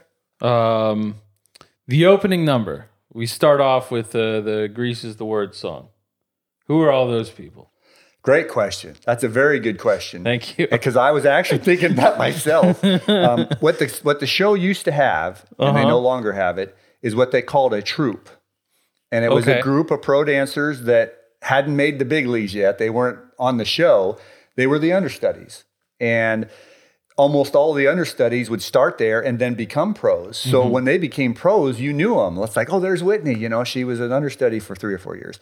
Well, now they don't really have a troupe, but they have these two young new people that are kind of there as the troupe. So those other people in there, I'm like, who is that? Now, what they will do as the season goes on is the pros that have been eliminated, like the first week, Britt was eliminated with Martin Kove. She was in there. And then I saw Pasha. He was eliminated the next week. So as the pros get eliminated, they go do that kind of work. But you're right. There was still a lot of other people that I didn't know who they were, and they didn't tell us. So that was confusing to me too. Yeah, yeah. I mean, the, uh, I would say it was one of the more enjoyable numbers. You know, started off the show great. Uh, cool to see people dancing. Um, but yeah, just like I was like, are are these the stars? What am I? What am I looking at here? There you go. Good question. No. Um, so I my only uh, dancing experience is uh my mom would just get it in her head ideas sometimes. I don't know where they came from. Like i just I, I don't even really know how to describe it of like she'd be like you know what? The kids need character. And this random thing that someone else told me about is definitely character. Uh like she had this calendar for a while where like we just have to do stuff that was on the calendar like uh the, the big one was uh one time it said to uh read the red badge of courage Okay. and and she, she thought that the kids needed some character, but not an entire book's worth. So she rented the movie. okay. Uh, it sucks. and um, one of the, one of these like big like I know I will I will make them into to real men now was uh, Cotillion, and like she's not a fucking Cotillion person. She's from Illinois. They don't have that up there. Like uh, I don't know anyone else who ever went to Cotillion. Like it was me and my friend. So maybe it was his mom's fault. I don't know. I don't know about that because they sprung it on us very suddenly. It was like get in the car. We're going to Cotillion. Um, and uh, you know, are you familiar with Cotillion? I mean, That- you're, you're also from the Midwest. yeah, you're not, really, but you have to dress up for that and look a certain way. At the end, you do, yeah, yeah. But like, they're all like, they're you. You go to weeks of classes to like train you for the big, you know, cotillion night dinner thing. Okay. Um, and so you can just wear regular clothes to the the the, the stuff in between then. But like, it's it's all supposed to be like you know teaching you how. Like, I I think that they thought that it was like you know which which fork to use and that kind of stuff. You know how to have manners. Um, but it's not. It's just a scam. They just want your money. and so the guy who taught it uh, was old guy, terrifying looking, uh, pure orange hair, um, and just uh, it would just teach the foxtrot like just every like the whole time that we were there. We were just uh, he was just going over the foxtrot. And uh, so I, I thought, based on that experience, I do recall, like you know, what what what he was saying. Um, so whenever they come out there and they they're like uh, now dancing the foxtrot, and it just didn't resemble the thing I thought Yeah, in any way. So I don't know what what's going on there. What what is a foxtrot, Tony? I thought it was just like the four steps in the square. Oh boy. Yeah, I'm not an expert on the dance moves themselves. That's why we have judges. Like there are certain sure. there are certain dances that have certain moves. That's what makes that that dance. You know, mm-hmm. like there's a, something called the samba or samba, mm-hmm. and there's things called voltas and botafogos. Now you can go to YouTube and they'll show you how to do them, and it's moving their legs real fast and they're kind of crisscrossing, and I can't do any of that stuff. But when I'm watching the samba, those better be in there, or Len, the head judge, is going to be really upset. Mm-hmm. So same thing with the foxtrot. I'm sure there's types of moves in there that have names that the judges are looking for. Now, Carrie Ann and Bruno, they're much more okay. They didn't have all the content, but it looked beautiful, and they did what they did great. That's why I'm so glad Len's still there because he'll call them out if I'm not. you don't like Len. I got a whole thing, but Oh, sorry, okay. keep going. Anyways, yeah, I'm no expert on the dances, so I couldn't tell you much about a foxtrot, except obviously there's two kinds of main dances. They're all ballroom dances, but they really split them out into ballroom and Latin. Ballroom are the more in hold with the neck back and you know posture and frame Sure, is real sure, important. sure. Yeah, the yeah. Latins are much more side by side and freestyling. Uh, you still have to do certain moves in those, Mm-hmm. but it's not so much the elegant, formal in hold things like ballroom dancing is. And the foxtrot is one of the ballroom dances. Foxtrot, quick step, Sure. waltz, tango, and then you go over to the Latin side and you got the uh, cha cha and the samba and the rumba, and you know you get familiar with them, and I can tell them apart when I'm watching them. Okay. But like when they do something in the foxtrot that's different than the quick step, well, that makes that a foxtrot, but I don't know what you call it. Okay.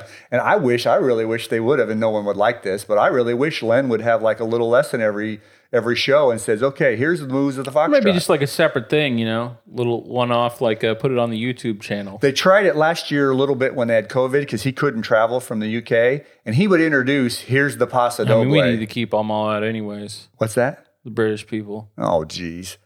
Okay, we're keeping this to dancing. So let's move on. What's the next question, if you have one? Uh, uh, I was uh, like, yeah, we got Amanda Kloots on, right?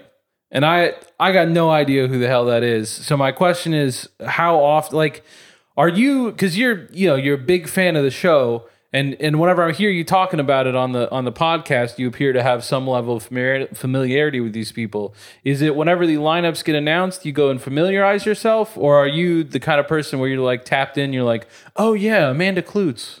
no. Okay. I hardly knew anybody this season. Okay, Heck, I didn't okay. even know the NBA guy. Yeah, that shows how little I follow the NBA, I guess. I thought I knew a lot of the players. I never heard of this guy. I mean, what would you needed you to do, Tony? Huh? He was he was on a team that came down three one against the all time wins leader to win the championship. Is that Cleveland? yeah, yeah, Yeah. I think he was. I'm pretty sure he was on that team. Was he a starter? I think he was a starter. Guess I didn't watch that. I mean, he wasn't. closely. You know, he wasn't Kyrie and he wasn't LeBron, but I know those guys. well, yeah, Anyways, I'm just saying, no, I get I got over that a long time ago. In the early part of the show's history, that was an attraction. Like the very first season, I knew every contestant. And that was interesting because I, I think I told the guys this once. You know, if they ever have a Dancing with the Stars Dallas and it's all radio media types on the mm-hmm. show, I will love that because I'm familiar with all the radio types, you know? Sure. But if it's just Dancing with the Stars Dallas, I don't know, construction workers, I won't know any of them, so it wouldn't be as interesting. Now, that's the way it was in the beginning of the show. I liked knowing everybody, but year by year by year, it's like, okay, I know half the cast this year. Okay, I know 30%. I've given that up a long time ago. And that's another old tired argument on social media. I don't know anybody. This should be dancing with the wannabes and all this. well, how many famous stuff. people are there, folks? Well, and, and Tom Cruise is not going to do Dancing with the Stars. You know, yeah, he, he exactly. can buy the show. he doesn't have to. We're on season whatever 30. What do you mean, whatever? Good God. I said they're 30. Um, we're on season 30. Like, you know, there's, there's what, uh, average of like 12 each year. Like, Very good. You know, how many, how many people do we think that are willing to, yeah, I mean, it's a pretty serious commitment. well, they've had 351 contestants on the show. yeah. So That's a lot of stars or celebrities or whatever you want to call Absolutely. So the, it was, you know, the, that, that the 352nd most famous person who's willing to go through this grueling process is anyone you know is impressive enough to me. But Amanda Kloots, as you mentioned, no clue. So what I do is I do a real quick Wikipedia thing, and I find out I guess she's on The Talk, which is a talk show on TV. You're gonna have to, yeah, you're gonna have to explain Yeah. to me what that is. But I also found out. I know what it is. It's funny you brought up Amanda Kloots because this was a huge bone of contention back in season 24. They had someone named Heather Morris, which is basically Amanda Kloots. And you know, you may people get upset when you have uh, gymnasts and ice skaters because they have dancing ability and whatever, but their their profession says gymnast. If you looked at Heather Morris and really Amanda Kloots, their profession will say dancer, and we have to have a Uh, line. Megan and I, had, my wife was watching with me, and we we had this argument. I, I was I was on the side of uh, it's a show with dancing in the title. How can you be surprised there are dancers? But it sounds like more people bought into her argument than I had previously. Well, it- yeah, and it- again, it's all about where do you draw the line in anything in life. You know, uh, speeding. You know, I think 55 is too fast. What? No, I think 75 is good. We have to have a cutoff somewhere. yeah, just this idea that like you know her point is like that uh, it's not fair. You know, like that you got it's a dancing competition against someone who's been dancing their Yeah. entire life, and I'm like. This, uh, this illusion you have that anything could be fair is Right. foolish to me. Well, and then Uh, that's you know, been like that. e- way- everyone has genetic differences and you know, that create differences in ability that like we're all just gonna have to sort out. And you know, I mean, like the entire idea of competition is silly in itself in Yeah. some ways. Should should Shaq not have been allowed to play because he was so big and dominant over Exactly. every other person? Of course not. Yeah. But again, I guess you would say, where do you draw the line? What if there's a 10 foot human? Do we say he can't play in the NBA? I don't know. I would let him play. Okay. Well, I mean, that's he's probably to each his not going to be that good. Um, but you know, like I said, Amanda Kloots could have dancer as her profession. She was on Broadway. She's taken lessons her whole life, and you can tell the first dance out. I wow, look at her move. You didn't like her dance? I don't know, man. I because I, I they the judges were pretty happy about it. They were a little too happy. I I agree. was I was surprised by that because I, I I mean you know in, in try I, I don't have the ability that you do to uh to pick out you know exactly what I like and don't like um but I was I was guessing like maybe just I didn't think the choreography was like because I I think that they were probably happy that she was executing the things she was trying to do well whereas I just I just didn't think there was any like spark or creativity in what she was doing I think that's very observant of you. Thank That- you. That is a part of what this show is about. And I mean that's kind of, that's it's the the uh, pro dancers. That's his fault, right? Like he's the one choosing the choreography. yeah. If you don't like that, it's probably their fault. Yeah, sure. yeah. So Um, so maybe maybe the judge. I was just trying to figure out why the judges and I saw things so differently. Did you? I don't know if you noticed. Derek was the one judge that didn't give her a ten, and his critique was I appreciated Derek for that, but even nine, in my opinion, was way too high. Okay. But he said, and I, I thought it was really telling what he said. It basically said, I don't know what's missing, but something's missing that I can't give you a 10. And I'm like, wow, right. If a think he's professional can't decide what's missing, how are you and I going to figure it out? But I agreed completely. Yeah. And it bothered me with Len. I don't know if you remember his critique. In his critique, he said, uh, There's a few things I was wondering about. And right away, I'm like, okay, well, that's a nine for sure then, because he was wondering about some things that she was doing. And then he gives her a 10. So I don't know. Mm-hmm. I don't know what's going on there. Yeah, no, they they seem to think that she was in the upper ec- echelon, and I, I just I, I don't know, wasn't seeing that. Really? The whole night? No, I don't. I didn't think. I mean, I just I thought it was kind of a boring performance. Yeah. Well, boring's different than is it done properly? Yeah, I mean, you know, and I just can't really. I can I can tell you whether or not I'm bored. I can't tell you whether or not they're executing technically in an impressive way. I They loved know. her leg work. I don't know if you saw one of those moves she did with her leg. And, and the normal person couldn't do that. A dancer can. So there's Mm-hmm. the advantage again of having that in the background. Sure. Yeah. But, no. uh, yeah. I don't hold that against her. I just. Yeah. You know, I didn't. Yep. Okay. Next. Do you have any more? Uh, I have. I have. I have one more question. Okay. Um, and then you know, I mean, got a lot, got lots of points I'd, I'd like to make, and sure. here. Would love it. Um, but uh, my last question was, um, what was I? I have it written down here somewhere else. Uh, is Kenya the name of Kenya the, Moore. Yeah. Yeah, yeah. yeah. Um, Kenya, she, I, I thought that she did dance really well and deserved the, the scores that she got. Um, but she, I knew from the show and from listening to you that she was in the final two the week prior. Uh, so whenever they did the, I, I found her story about her grandmother to be incredibly moving and authentic. Um, you know that she she had the whole thing about uh, you know the, the the character in Grease that she was playing was someone who was dealing with a teenage pregnancy, and her mother had her as a teenager, and she was just thinking, and you know, was thinking about giving up her up for adoption, but her her uh, paternal grandmother said, you know, no, I will raise that child, and she was she got very emotional thinking about how excited her grandma would be to see her here now, which is yeah, just it was it was a high point of the show. It was just very you know very uh, genuine emotion. Um, but the cynical part of my brain, after I was done enjoying and processing that, was wondering if some part of what's going on here is her or one of the producers or someone trying to make an ent- entertaining product is saying, hey, you're obviously kind of on the cutting line. There's an audience voting component. If you could do something that would make them like you, that'd probably be good. Do you think that that goes on, or do you think that that's being too cynical and that uh, that, that actually she's just uh, telling a real story about a grandma?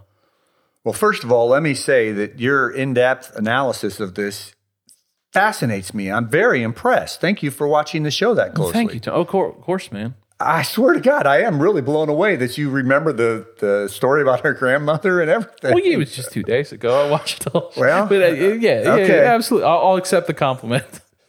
Wow. Anyways, that's a very great question too, because that's one of those things that's always on the minds of the whatever you want to call it, naysayers or doubters or people that talk badly about the show. Do they do the they call them video edits, I think. I don't know, I call them that. Do they do these video edits to pump up someone who needs it or to slap someone down or something that really doesn't need it? It's doing too well, but they went off the show. Does that really happen? I have no inside knowledge, so I really don't know. I would love to know if that happens. I bet it happens some. I just I wonder if that one, you know, like like I think that uh, like what's the producer's job except to steer it, you know? Yeah. Like that that's what they wake up every day trying to do is, is There's steer no doubt in my mind there are contestants that they want to see last longer than others. Yeah, absolutely. And yes, I do think there's edits maybe that are more positive or negative. In a the opposite ex- example from that show, and you may remember this, was the edit for video edit from for Mel C. Did you see that when she was crying and she was having stage fright basically, and she's self doubting herself? That was an incredibly negative edit or video, whatever you want to call it. And I'm thinking that's awful for her. She's going to be in trouble tonight. And of course, we know the end result. We do, But- we do. But uh, Travesty in my opinion. yeah, does that stuff happen? Obviously, it happens. Is it You think that intentional? was? See, I, don't thought know. that that was like uh, also trying to garner sympathy. Like if you're showing someone on camera crying, I, I you know, the human emotion to be like, "Oh, it's not bad. Don't don't worry about it. We'll do good." there, there's varying degrees of emotion about crying. Like you just mentioned, Kenya. I Uh-huh. agree completely. To me, that moved me, and that made me feel sorry for her to want to help her. Not that I don't like Mel C, but when I saw that, it was more of a weakness. Like, wait a minute, you've been in front of audiences your whole life, yeah, and no, now you're having real a doubt. It was surprising. to me that was a negative thing even it would garner more negative reactions than positive but that's just me Mm-hmm. so i don't know but uh, there's a long story there too with her partner gleb gleb uh, i said Couldn't believe his name's Gleb. yeah gleb Who, who names their kid Gleb? You've never heard of You bring Gleb a, before? Bring a baby home from the hospital. You didn't Gleb. consider that one for your offspring No, we didn't, even- we didn't think they're Gleb. not even the middle name What what country is Gleb from? He's Where is from- it normal to call people Gleb? gleb's from russia uh, the thing is uh, Gleb has a track history on this show, and I don't want to bag on Gleb, but he's a great I dancer. will. He's a great dancer. Named Gleb. but I said this in one of the podcasts, uh, one of the early episodes. I said, "Hey, I think Mel C is going to be a dar horse," and well, that makes me look stupid now. I think she's got talent. She knows how to entertain. She's going to talk to Mel B, who was on the show all those years ago and had great success. Then I said, but the caveat is she's got Gleb as a partner. Can't overcome Gleb. Gleb is notorious for very lackluster choreography. Very, and I, I hate to say this, it's going to be on the podcast tonight, but all the Russian slash Eastern European pros, in my opinion, they have a strict way of coaching and Cultural teaching. differences. Yeah. And if you don't do it their way, number one, they get an attitude. And number two, it's basically my way or the highway. It's Jimmy Johnson. The asthma field's over here. I don't want to hear that. This is I could not to do. believe the uh, archival clip you played a couple weeks ago of the guy like of like I don't know how to dance. I teach people how to dance every day. You- like the the guy that got mad and Tony wanted- Dovolani. Yeah, that was amazing. Very impressed you remember that too. Yeah, he quit. The I'm like, I remember watching that vividly. I think I said it on the podcast. I, I watch these shows alone usually, you know, and I'm like, I need someone to talk. Did he just say quit? What's that mean? Does, does he quit in the show? Is he quitting her, the episode? And I don't know if you remember what he said. He goes, No one's ever questioned me. I teach teachers how to how to teach. Yeah, yeah, yeah. And no one's ever questioned my techniques. And I'm like, dude, not celebrities especially, not everyone's gonna take that well. That's not a way to teach I wouldn't someone. take it well. I know. And I don't know if you watched that whole thing with Gleb and her, but when she's there crying on the floor, I'm like, Gleb, reach down, pick her up, hug her, and say, You're fantastic. We're going to make this work. Give her some emotional support. I think he reached his arm out, barely had to move, and touched her hand. But I'm like, no. And uh, her dance wasn't inspired. I don't know what you thought of it. They, I think they overscored it. They gave her a 36. But and it's I not her think it- fault. I didn't think it was remotely possible that anyone other than Amon would be voted off the show. Well, there, there's the fan vote for you, and that's a whole nother kettle of fish to talk about. I, you know, maybe I was poisoned against the fans already because of listening to your show, but I, I hate the fans. Well, there you go. the fact that uh, Olivia was in the bottom two, Olivia was one of the most talented dancers on the show. Like she, she turned in one of the, the, like I would put her in the upper, like you know, JoJo was really good. She was really good. I don't know if I'm leaving out anyone else. Suni, would- remember her, the gymnast? Suni, yeah, and it seemed like that she was doing better than uh, than she had done in previous dances, and I, yeah, I thought that hers was great. What did you think of Melora, the older lady? And I hate to say older, but she's 54, the oldest woman on the in the show this year. What do you think of her? Um, I mean, you know, I uh, just separate from the show, I like her. I like the character of Jan. Uh, she, I'm pretty sure, came up to the studio while The Yeah. Office was on to be interviewed on uh, on. Bad Radio. Yeah, yeah, yeah, So that was cool. I was there for that. That you know, That so I've always cool. had. And she was, she was, you know, I mean, most people that come up to the studio are, it's, it's really cool and they're nice and. That she definitely fit that description. I'm so impressed with her dance, and I, again, I hate cr- bringing keep bringing up yeah, I age, thought she was good. but this is a grueling physical demand on these people. Mm-hmm. We're talking five, six, seven, eight hours a day, every day, and you get hurt, you get nagging injuries, and at 54, she's out there just killing it. I'm so impressed with her. She's like one of the surprises of the season for me. Yeah, Len, can Len keep it up. seems to agree with you. Yeah, Len loves her. Yeah, yeah. There is no doubt. Very astute. Did you notice that? But he does, yes. Boy, we need to co-host this podcast. You need to start watching the show with me, TC. You're adding all kind of good insight that I forget about. Um. Oh, so so uh, Olivia, I had the. This isn't the show question. Um. This is just a general question, and like I like I said, I, I was I thought her performance was great. Um. But uh, she uh. I wondered if she would be there if not for the terrible things that her parents did. Well, of course not. That's why she's there. That's crazy, We right? know that. Yeah. like your parents pay for you to get into a school and so the country is like this is terrible and what we should do in response is have you on the show for famous people so we can praise your dancing Well, if you've watched the show over the years, you know that's part of the blueprint. They want to have a controversial, in quote marks, person every year if they can. And we could go down the list Sean Spicer, Paula Deen, um, you know, going way back, uh, Bristol Palin was very controversial. Um, Tom DeLay, the congressman that was in trouble for indicted for all kinds of uh-huh. things, he was on there, and there was big controversy there. Oh, Ryan Lochte, my gosh, you know the so they want the controversial person on there, and you know we we got into it a little bit the very first episode. I think that's kind of why Tom was let go. He didn't like the idea of having a controversial person on right after that awful presidential mess we had, election, whatever you want to call it. And of course, what do they do? They get one of the most polarizing people on the show, and he kind of let it be known um, through Twitter that he wasn't happy with it. Very respectful. I didn't think it was worth getting fired for, but you can't say that about the bosses, I guess. yeah those eps have such big egos Yeah. I, I can't imagine Yeah. um yeah and like you know it hurts them like i mean who knows actually how much tom being let go has an effect on the ratings i think it's really hard to figure out what factors into ratings Yeah. And the, the, the decline had started before that. That's what I was saying. Um, Okay. Season 26 Yeah. and 27. Yeah. Yeah, so you know, who knows how much it actually hurt him, but Yeah. it doesn't. Yeah, I mean, it sounds like the hardcore fans are not a fan of the move. Right. And, you know, last year, uh, the whole thing was to get a younger demographic in here. And uh, yeah, so they got fucking Tyra Banks. well, I guess that's younger than Tom. She's 20 years younger than him, I think, or something. She's maybe not- not, maybe yeah. not even that much. like the, the, no one who's under the age of 30 knows who Tyra Banks Okay. is. Well, I, I think that was what they were trying to do, and it worked last year. Last year they were up ten percent in the younger demographic, but they've since pretty much lost it all. Like when So- she was young and she was involved with basketball players, and you know, fucking Jason Kidd's a coach now. Like to find, like after like one of the longer careers, you know, like it's just I, I, it's the idea that I know how we'll get young people. Tyra Banks, Yeah. that's crazy to me. you know, they didn't come out and specifically say that, but there is no doubt in their wording, it made it sound like it's time for a change. Yeah, we, need- we need to get younger than at that Tom, position. but you know, yeah. It's not like you're trying. If you're trying to get young people, you know, like I'm sure Cardi B accepts checks. Like, Well, and you know the thing is too, they're they're trying to do they're trying to please everyone. They're trying to have the best of both worlds, and in life that rarely happens. They want to keep this old core group of people that they have on this show, and then they want to bring in the younger people.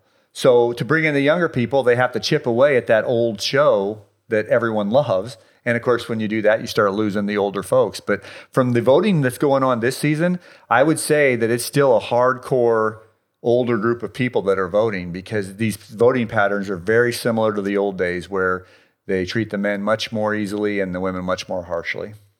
Yeah, one thing I didn't know um, until I got married, and uh, you know, just got to like hear, uh, you know, more like uh, direct insight into the mind of my my wife is uh, there is nothing that women hate more than other women. It's an absolute truth, Tony. The Hang Zone guy said that the other day, and I think there is some truth into that. They they simply despise them. And to watch the the voting public. Well, you uh, said you listened to my uh, podcast, the Uh-huh. previous ones. I don't know if you remember. I did a top 10 of the most overrated dancers, and then I Uh-huh. did one of the most underrated. The most overrated was almost all men. Yeah, The yeah. most underrated was all women. And that wasn't me just putting this together to back that up. This is a fact. Oh yeah. And uh, I guess women, yeah, they're tough on other women. Boy, they need to help each other. That's what I think. Oh. Um, yeah. So uh, another comment about Olivia, um, and then she said this, and then one of the other later contestants blew past her. And, and what I'm here to say is both of them are liars. There's no way she's seen Grease 45 times.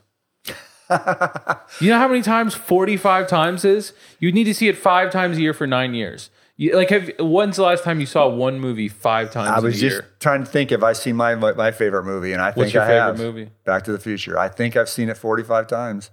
I really do. But how much older are you than Olivia Jade? Well, that's a great point. That's a very good point. Yeah, oh, my goodness, that's of She course. You need to watch it once a week for Yeah. a year Now- to see it 45 times. They have it Being on like to. what you know DVD and stuff, don't you? You can watch it all I'm sure want. she owned a copy of it. I'm sure she's seen it many times.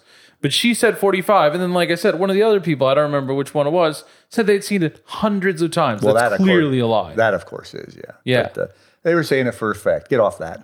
I guess so, but whatever. uh, Hundreds. I think that they. I think that it's understood by everyone saying it and hearing it that hundreds is an exaggeration.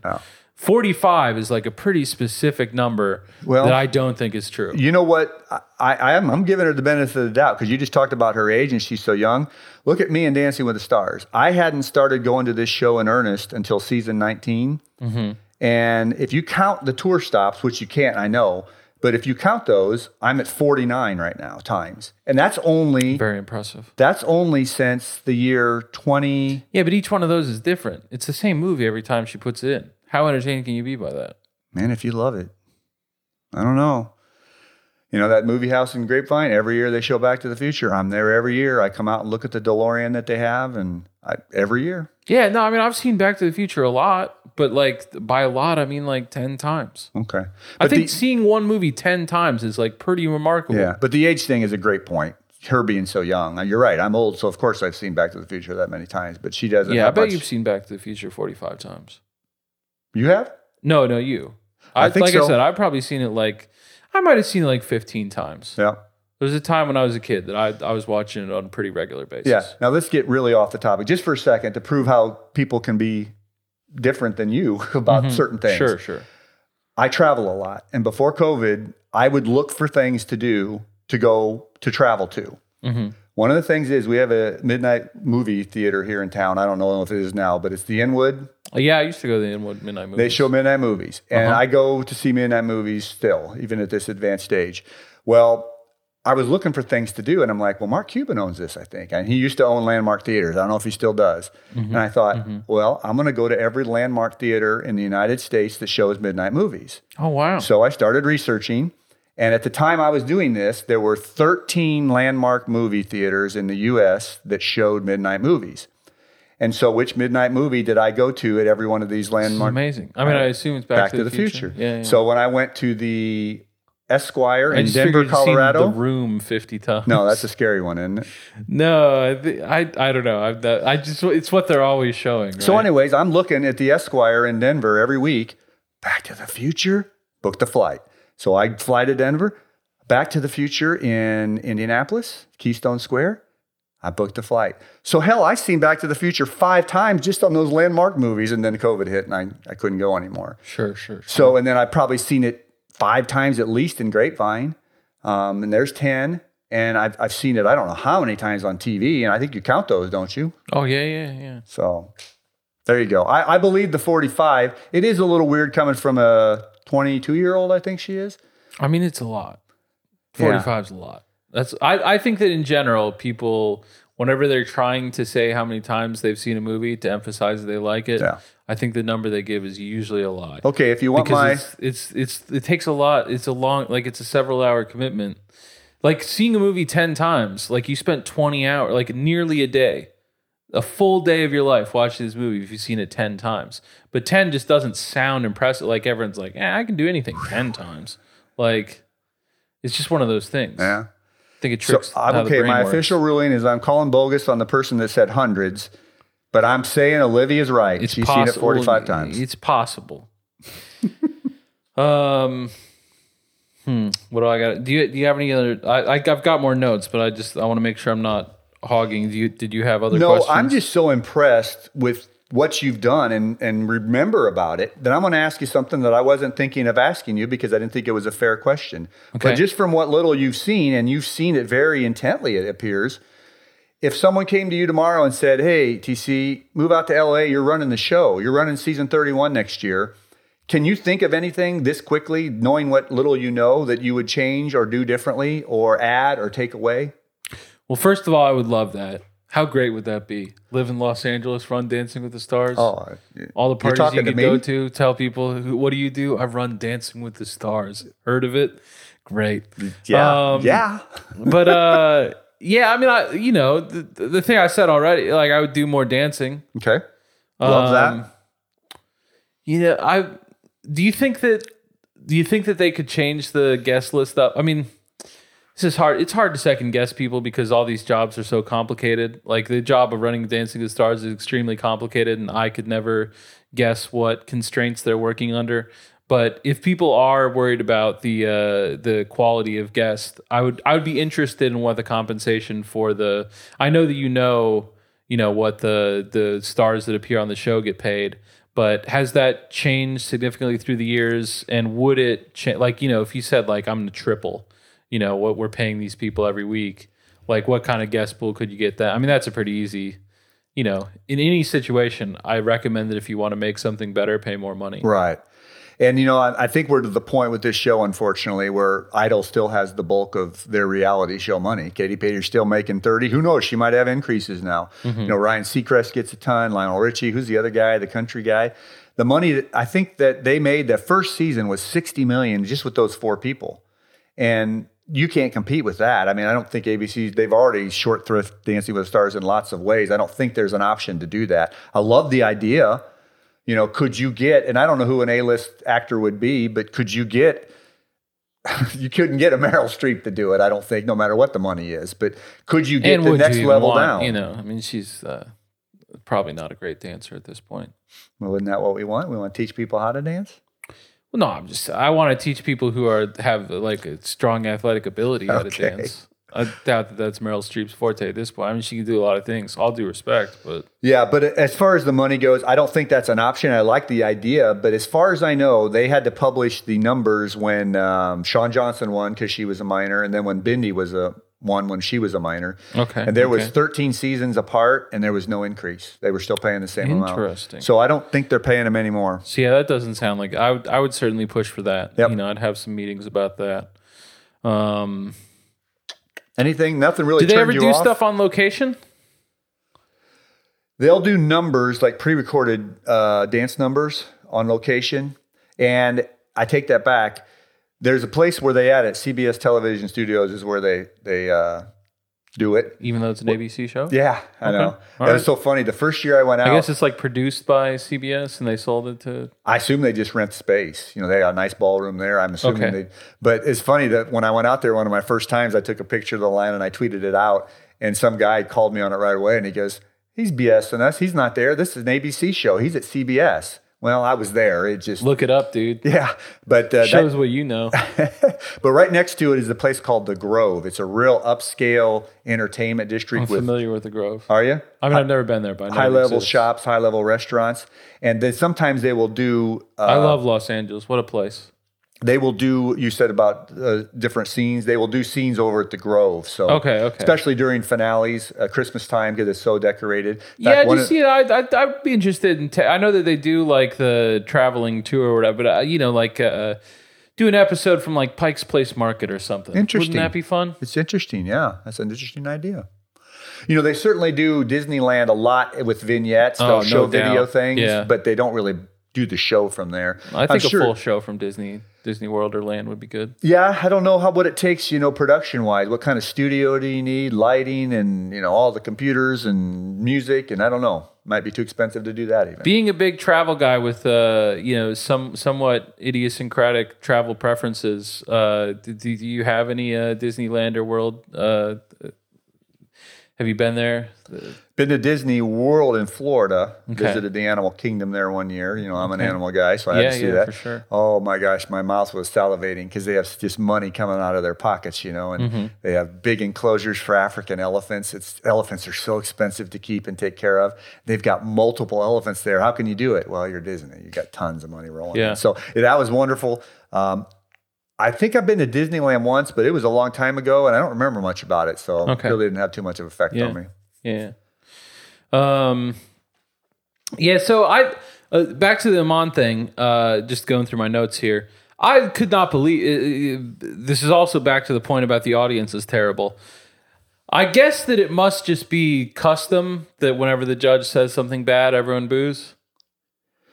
Yeah, it's almost a bit now. I think with them, uh, they encourage you to boo. When I've been out to the show many, many times, Mm-hmm, they're like, you know, don't boo the celebrities or the outcome of what who gets eliminated or who stays on, but feel free to boo the judges. Okay. It- it's in, I don't want to say encouraged, but it kind of is. They like, Yeah. yeah. we don't mind that at all. They I mean, just if they tell you you can, then it they just want effect. in its own way. yeah, Yeah. So I, I just, I don't know. I, I didn't, I didn't like that. Okay, I I just th- these people, uh, Lord knows, Iman needs the help, and they're they're not like ripping him down. They're not coaching him in a way that's uh, like demeaning. yeah.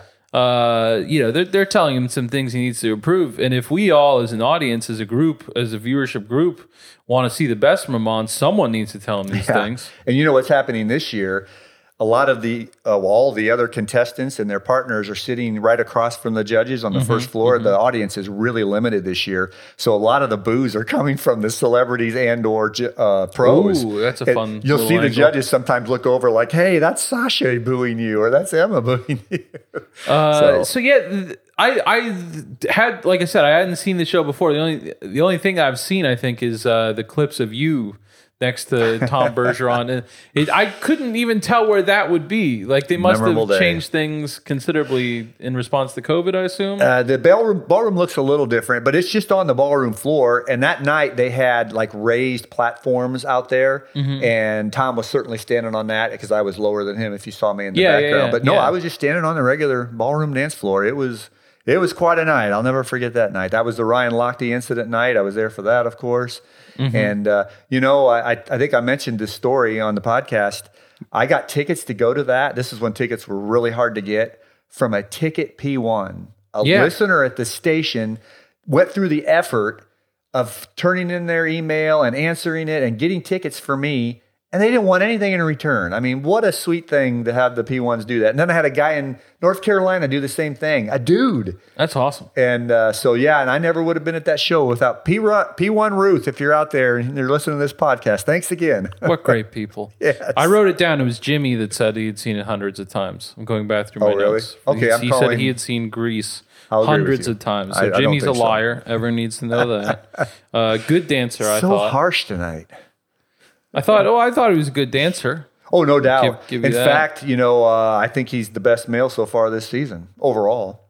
Yeah, I, I, I don't know about his dancing. Um, I know that you you talked up uh, what what slot Cody was supposed to be in. I thought that Cody personally was a garbage person. I thought he was very annoying. I guess you already told me I was being negatives, and I'm, I'm continuing with that.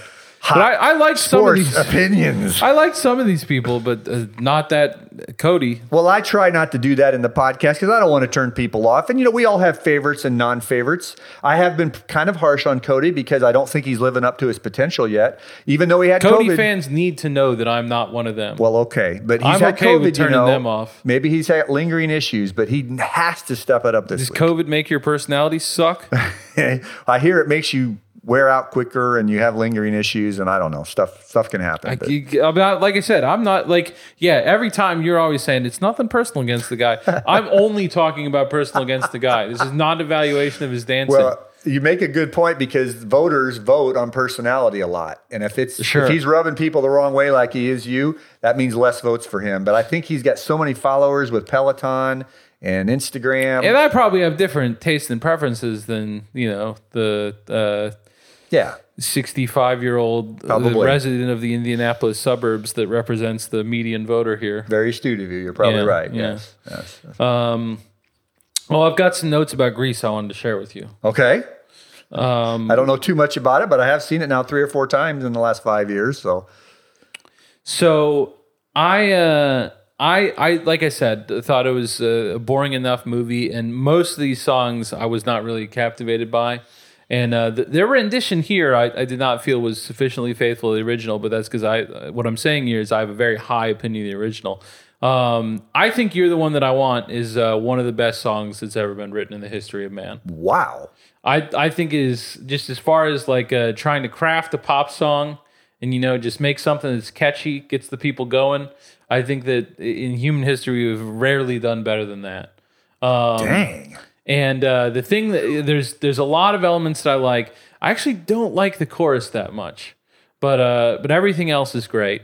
Um, and the uh, the bass line is exceptional. It's it's a really notable instance in musical history of a bass line being fairly prominent. It's really driving the song, and like you can hear it. It's up in the mix. Like it's it's louder than the guitar. I think. Um, and uh, so I, I'd always wondered uh, who is it that does that bass line. And so I, I went and Googled uh, who plays bass on, uh, on on You're the One That I Want, and found one of the greatest forum fights that I've ever seen. Are you a big fan of forums? I don't know what that is. What's a Like an internet forum, you know, like uh, Reddit's the big one. I'm very anti social media stuff. I don't know anything about any of it. See, I would. I mean, I, I guess you know, if if your heyday was 1978, then then maybe you missed it. But like, uh, I I would like forums were like social media for people who were you know way before social media. Like, I knew the penthouse forum when you wrote the letter and said, I never thought a- it would that's a- happen to That's me. a different deal. okay. um, but I mean, like nine, like forums are not super in use now. I mean, I guess they're probably, but anyways, uh, I, I getting off down a rabbit trail there. No need for it. Um, but uh, you know, it's just like I would bet that the Dancing with the Stars forums are, are a place that you would really enjoy. You know, it's just for for people who are like big fans of something. yeah. Um, so if, if you don't know forum culture, then maybe you won't enjoy this as much as I do. But there, there's human behavior tends to slot into certain grooves, you know, and there's uh there's just a way that people commonly act on for like, you know, every forum is a different large group of people. So you would think, you know, we're all different, we're all special snowflakes, and uh, no one's, you know, no no two are the are the same. Uh, but in fact, you know, our behavior in, in groups like this are often exactly the same. Uh, and it's it's just interesting if if you read a lot of forums, the kind of shared characteristics and that sort of thing. And there's a certain kind of one-upsmanship and I know more than you kind of thing that, that can pervade sometimes. And so you'll you'll get like heated arguments over the dumbest stuff. The Yep. the archetypal example is there was an argument on a uh, a workout forum about how many days there are in a week. Okay. People were just going Seems back odd. and forth, real heated. Uh, you know, one side believed that it was one thing, and the other side believed it was another, and neither thought the other side was right. Yeah. You know, it's probably good I'm not involved with that because you may be right. There's very few people in my world that I've been able to get into an argument about Dancing with the Stars with because I'm not saying I know a lot, but they don't know enough to even I have a valid know a lot. argument, in my opinion. But I'll run into people out there in line, Mm-hmm. and occasionally I'm like, well, how could you think that? And I can see where that could escalate. Not to get into mad, you know, mad at each other, but at the same time, well, that's a ridiculous opinion or whatever. So it's probably good I'm not on it because I do, I guess, have some hot sports opinions when it comes to Dancing with the Stars stuff. But I mean, maybe you'd like it. that's the other reason, you know, the guys at the station had always said, "Okay, you're the you're the biggest expert in the world," and I've always downplayed that because partly for what you just said, I don't do any social media.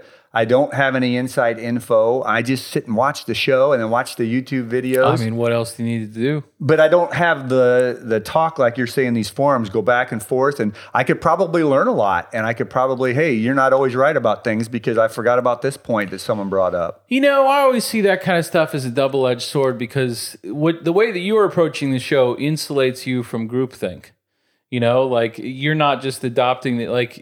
Maybe you could be the most, uh, you know, the the foremost thinker on Dancing with the Stars because everyone else is just following this blob of you know uh, what other people think about the show. Whereas you're you're you're getting it pure. You know, you're just watching and thinking your thoughts, and that's all you got going on. Well, you did give me some what I thought was really good advice when I was anticipating if I were thinking about doing this. You know, you needed to push me a little bit. I don't know if you recognize my hesitancy, but um, you know, at the beginning, I'm like, oh my god. When we decided to do it, I'm like.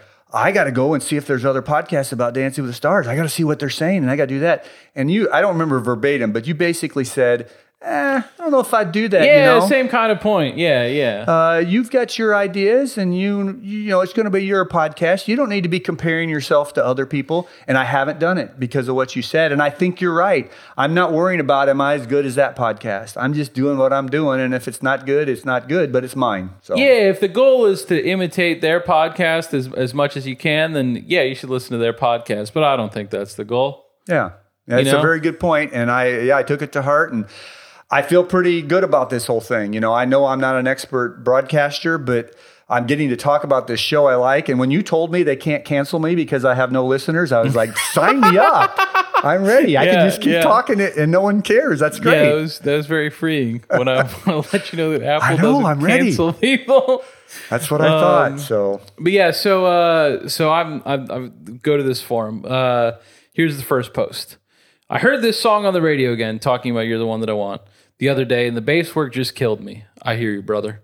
Who did it, and do they have any other work on the record that I could check out? It's great.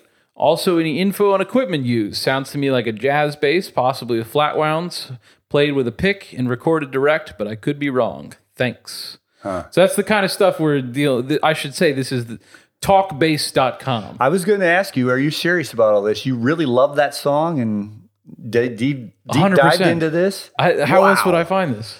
I, I thought, is this an elaborate bit that you're doing to, to get me to, to dive in and say, oh, this is really great? But No, no, no, no. I love this song. You can ask my wife. I listen to it over and over. I think it's a great song. And I think the bass line is really interesting. Um, So we got, uh, let me go. Well, for someone that likes that song, then you weren't too happy with the cover they did the other night? I mean, it's fine. It's just like I guess. I guess what I'm saying is that I think that what one of the things I really like about it is the particular way they recorded it, like that. You know, the the one that's on that you always hear. And so, like any kind of cover, it's like this is fine. It's not like I dislike it. Yeah. But you know, I just I really like the bass sound of that, and it's not like they perfectly replicated. I mean, how could you? Uh, you know, so like, so it was, you know, I, I would rather have just listened to the recording. Well, you know, I'm obviously on Twitter a little bit, so I do see a few things. Mm-hmm. And the big thing about Britney Night a couple weeks ago was that it was all cover songs. You know, you couldn't use any of her recordings. I'm assuming that's a money issues or a rights issue. And, a lot think of they people just were like bothered playing with it live, right?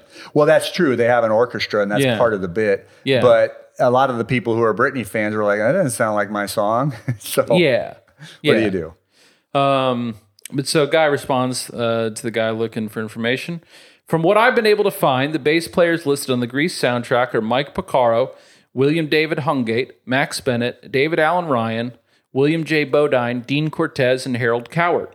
Haven't been able to find exactly which one laid down the line. I really only know the two Toto players on the list. You know Toto? Yeah, I do. of course. Uh, William Hung, or we can. I think he gets to it here. And if I were to guess which of the two played it, uh, I would say it was Porcaro, though that is simply a guess. It just doesn't sound like a Hungate line to me, which probably means it's Hungate. Little joke. Wow. You know, just self-deprecating humor. Yeah. Um, someone says, "Isn't that song something?" They're keeping on talking about it. Someone said he read somewhere it was Hungate. Um, he says, "I would buy that it's Hungate." I'm just trying to find the uh, the real the real killer one here. Um, Well, that's amazing that you've gone to all that work from a song that was on Dancing with the Stars. here here it is. Uh, the, one of the all time forum posts.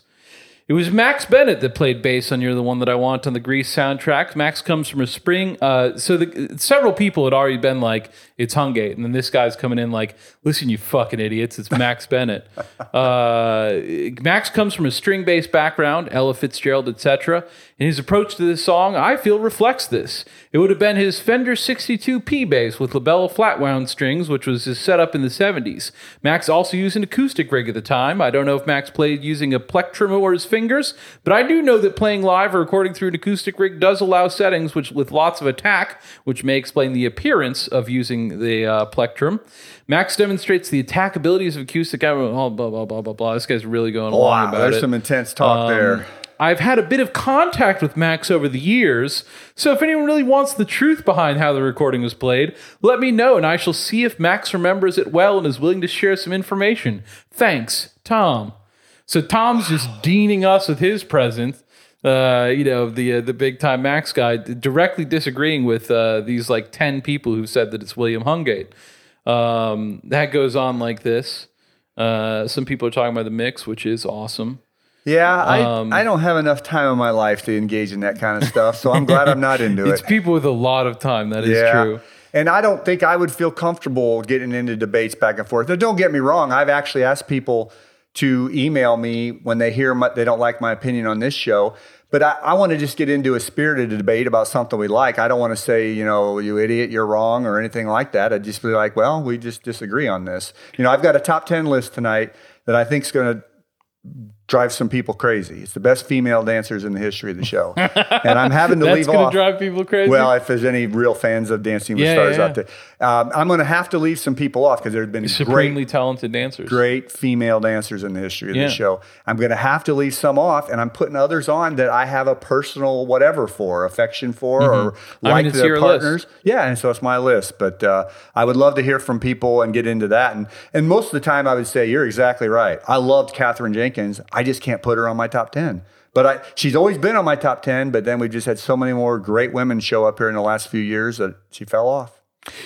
Yeah, so uh, so the Max Bennett guy comes in, telling everyone how smart he is, and well, Max is a personal friend, so I can have this. One of the members of the forum wrote to William fucking Hungate. He wrote back, Sam, my wife passed along your message. You're the one that I want was a 62 precision with roto sounds and a pick. I was probably using my Versatone amp as well as a direct box.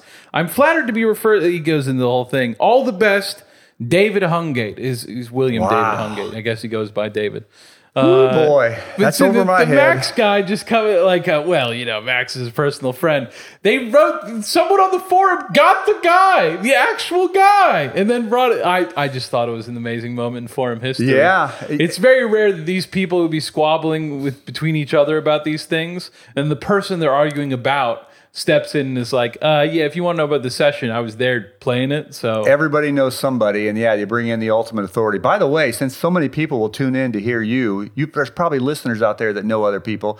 If anybody knows how to get a hold of Michael Irvin or Jerry Rice, let yeah, me you know. have a big question for him. I right? have a question for only those two guys Will can you not answer. tell me the question? Eh, no, I'm going to keep the intrigue, so maybe somebody will actually go get him. Because if they hear the question. Because I heard it last week that you were you you had Yeah. what was close to a chance. I was so close with the mu. Well, I thought I was close with the Musers. They had Michael Irvin on, and you know they have him on to talk about school closings. I'm like, why wouldn't they let me ask? I don't think that's actually him. That's George. Well, I know, but I know, I'm they kidding. tease him about I'm it. kidding. Yeah. And he and he he even did it on like NFL Today or whatever the show they do on you know the NFL Network.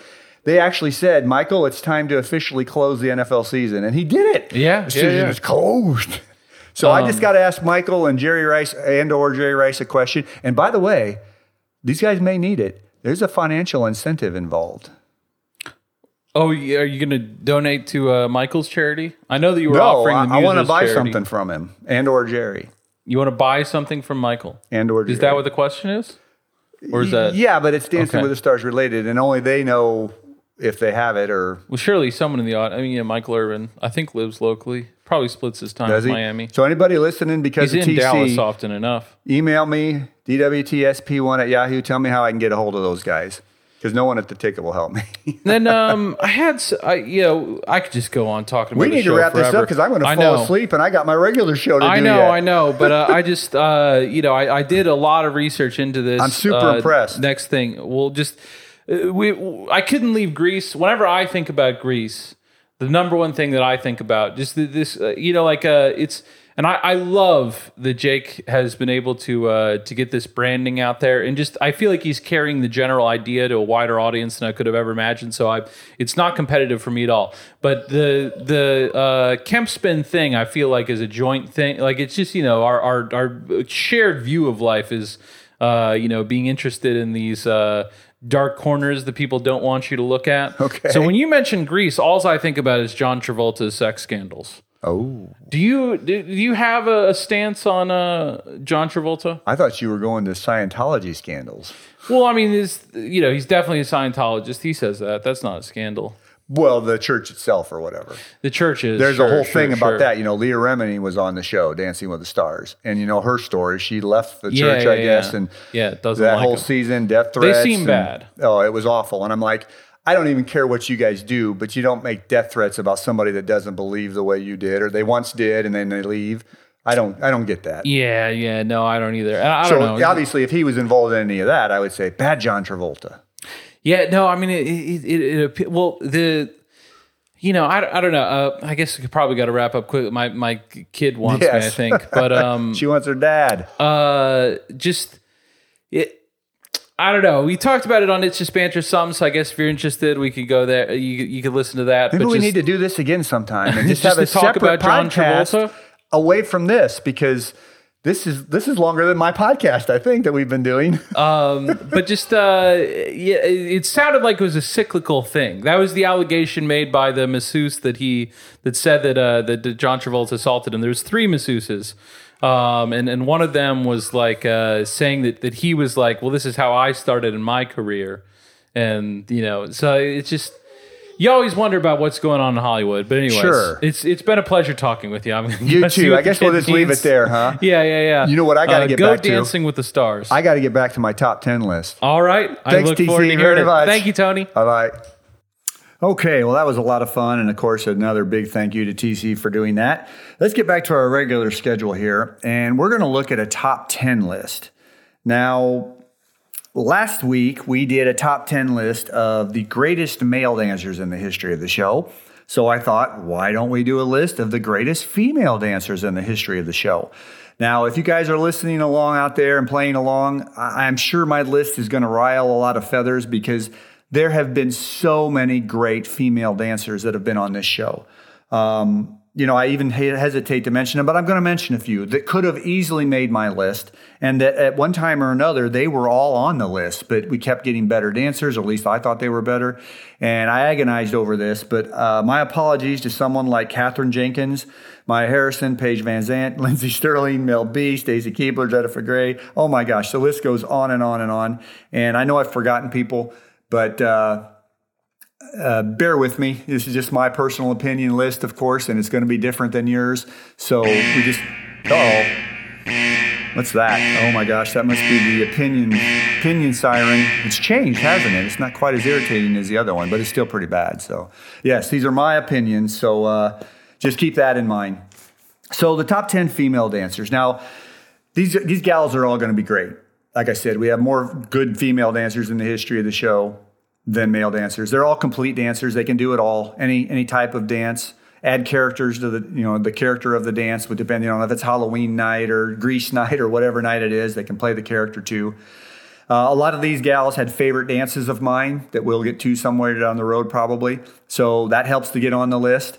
And one thing I, I saw about this list that I thought was really unique, um, and it was the opposite again with the men list. If you remember last week, I mentioned that of the top 10 men on my list, seven of them were not champions.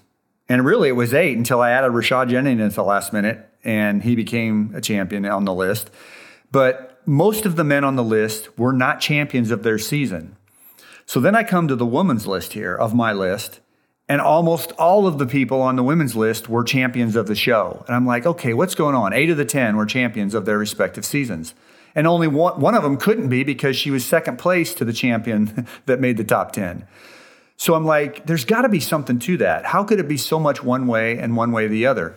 And, you know, I, I thought about it a little bit, and I don't really know if I have a good answer or not, but I think women in general on this show have to work harder and perform better than men to get success. And I know that kind of mirrors regular life. We hear about it all the time that women you know, get paid what 75% of what men do for the same job. And women have to work harder and produce more to get the same accolades that a man would do in the job. And unfortunately, that stuff still goes on. And we've talked about this too a lot about how the women vote on this show. It's mainly women that vote, and it's mainly uh, women who vote for other men. they don't vote, or they don't vote for other women. They vote for men. And the show's history is littered, and we did this too. The top 10 men of being overrated, or the top 10 list of being overrated is almost all men. And the top 10 list of people who were wronged or unrated are almost all women. So the women have a tough go on this show, but to get on my list, you almost had to be a champion, it looks like. So Let's get started. The honorable mention, I'm going to give a couple in addition to the ones I mentioned earlier because there were special circumstances with these gals. Uh, one was Heather Morris, season 24. We've talked about her. She basically is and was a professional dancer, and there was a big brouhaha about whether she should be on the show or not. You can't blame her. You know, they paid her a ton of money to come on the show. I would go too. But she didn't last very long because the voting public wouldn't allow it. So if you just you know, put this top 10 together on dancing ability, she would be on it, of course, but I didn't put her on it for that kind of reason we just talked about. And then Sabrina Bryan, the most wronged person in the history of the show, she was number one on my list of the most wronged people in the history of the show. The problem I couldn't put her on here, I wanted to, was because she was voted off so early in both of her seasons. We don't know for sure how good he, she was going to be. You know, she was voted off in season five and then came back and did the All Star edition and was voted off there. And we talked about this last week, I think, or whenever we talked about it. Uh, she was voted off after scoring a perfect score in the All Star edition and having the highest cumulative average in the All Star edition. That's that's wrong, but we didn't get to see her dance a freestyle. We didn't get to see her late in the season, so I couldn't put her on the list. So Heather Morris, Sabrina Bryan, my two honorable mentions. Number 10 for me, Kristi Yamaguchi. And I love Kristi Yamaguchi. She was my number one for a while because she'd been on so long ago, season six.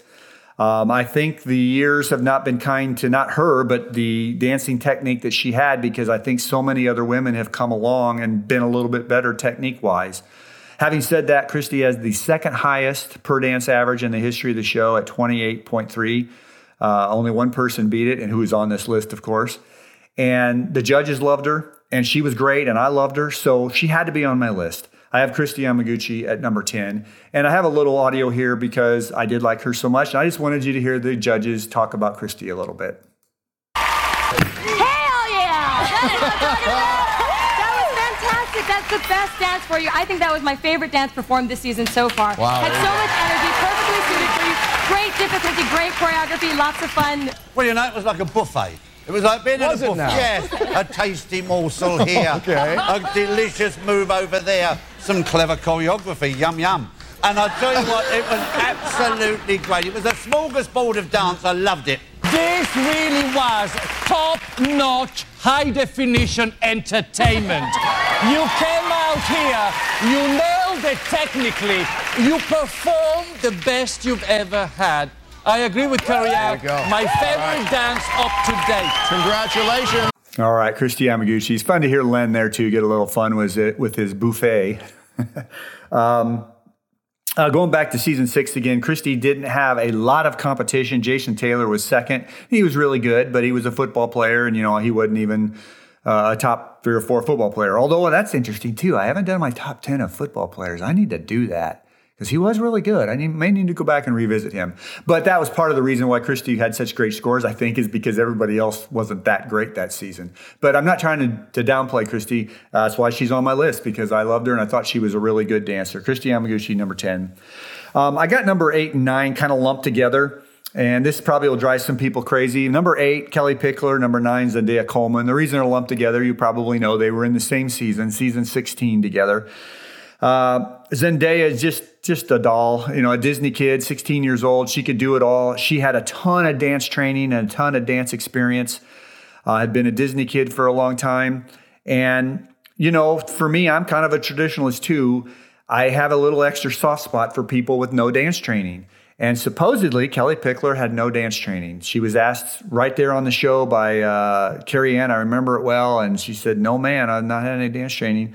And if she hasn't, that's unbelievable. Because go back and look at some of Kellie Pickler's dances, just incredible. They were neck and neck the whole season. I believe they tied exactly on the judges' scorecard. If not, it was super close. And you know, to me, it was a pick 'em. You could go either way, and I would have had no problem with either. I lean toward Kellie. That's why she's number eight and Zendaya's number nine because I like the person that if I think they're basically the same, uh, obviously they were very different people and very, di- very different dance abilities and styles, but they were both great in their own way. Um, I tend to lean with the person that uh, um, has no dance experience. And you know, another good example, season 23. I know we're off the topic here just for a second, but uh, James Hinchcliffe finished second to Laurie Hernandez. Laurie Hernandez was fantastic, but she's an Olympic gymnast, all kinds of training and dance there. And James Hinchcliffe's a, radi- or a race car driver, had no dance experience, and one of the greatest males on the show, I think, without dance experience. So I usually lean that way. That's why Kellie is number eight and Zendaya is number nine. I have to play this audio about Kellie though. This was her trio dance with Derek, her partner, and Tristan MacManus. And I just have to play this because I loved this dance. Carrie Ann and Bruno loved it, and Len just tore it apart. You got to listen to Len's reaction on this one. Bruno, you start. That was masterpiece theater. He had high art and high drama, a journey into the darkness from angel to demon. I could feel the blood pumping into me. I wanted to be part of it. So engrossing, so entertaining, absolutely amazing. All right, Carrie Ann. Oh, look at it, I lost my ring. Don't kill yourself. Ah! Hey! You did it! Oh my God, that was incredible! You took my breath away. It was fantastic. No, that was it. Were you so in it? Did you feel like you were in it? You were in it. You were in it to win it. Oh my God, so proud of you. So proud of you. What is Bruno doing? Bruno. All right. Everything I do, Bruno has to do. I don't know. understand it. All right, Len. What are you? I was, I was, ex- oh, for God's Sorry. I was expecting more than flashing lights and crashing music. It was a hodgepodge of moves just out there to titillate the taste buds. I'm telling where's the chassis capes? Where's the twist turns? Where's the recognisable doble? I can't believe it. This girl is so talented. I don't want to see flashing lights, crashing music. I wanted a paso doble. Derek. You want a paso doble? You let me down. No, no, no, no, no. Here, Len no, is you wrong. know, Len you has know who lost knows it. about this. this stuff. No, you no, know I'm you- right. let it All go. true All right, theatre. let it go. All theatre. You Let- talk rubbish. That was I talk rubbish. That was you, What are you you, about? you can't talk unless you stand up. Your vocal cords are stuck up your ass. Thank you very much. All right, wow. Oh my goodness. Okay, Then it kids. wouldn't be different. Why don't you why don't you go up there where it's safer and everybody's on their meds and uh Uh, great Tom, of course, with his great uh, little quip there. And Len was off his medicine that night or something. He really had it in for that dance. And there was definitely some Paso Doble content in there.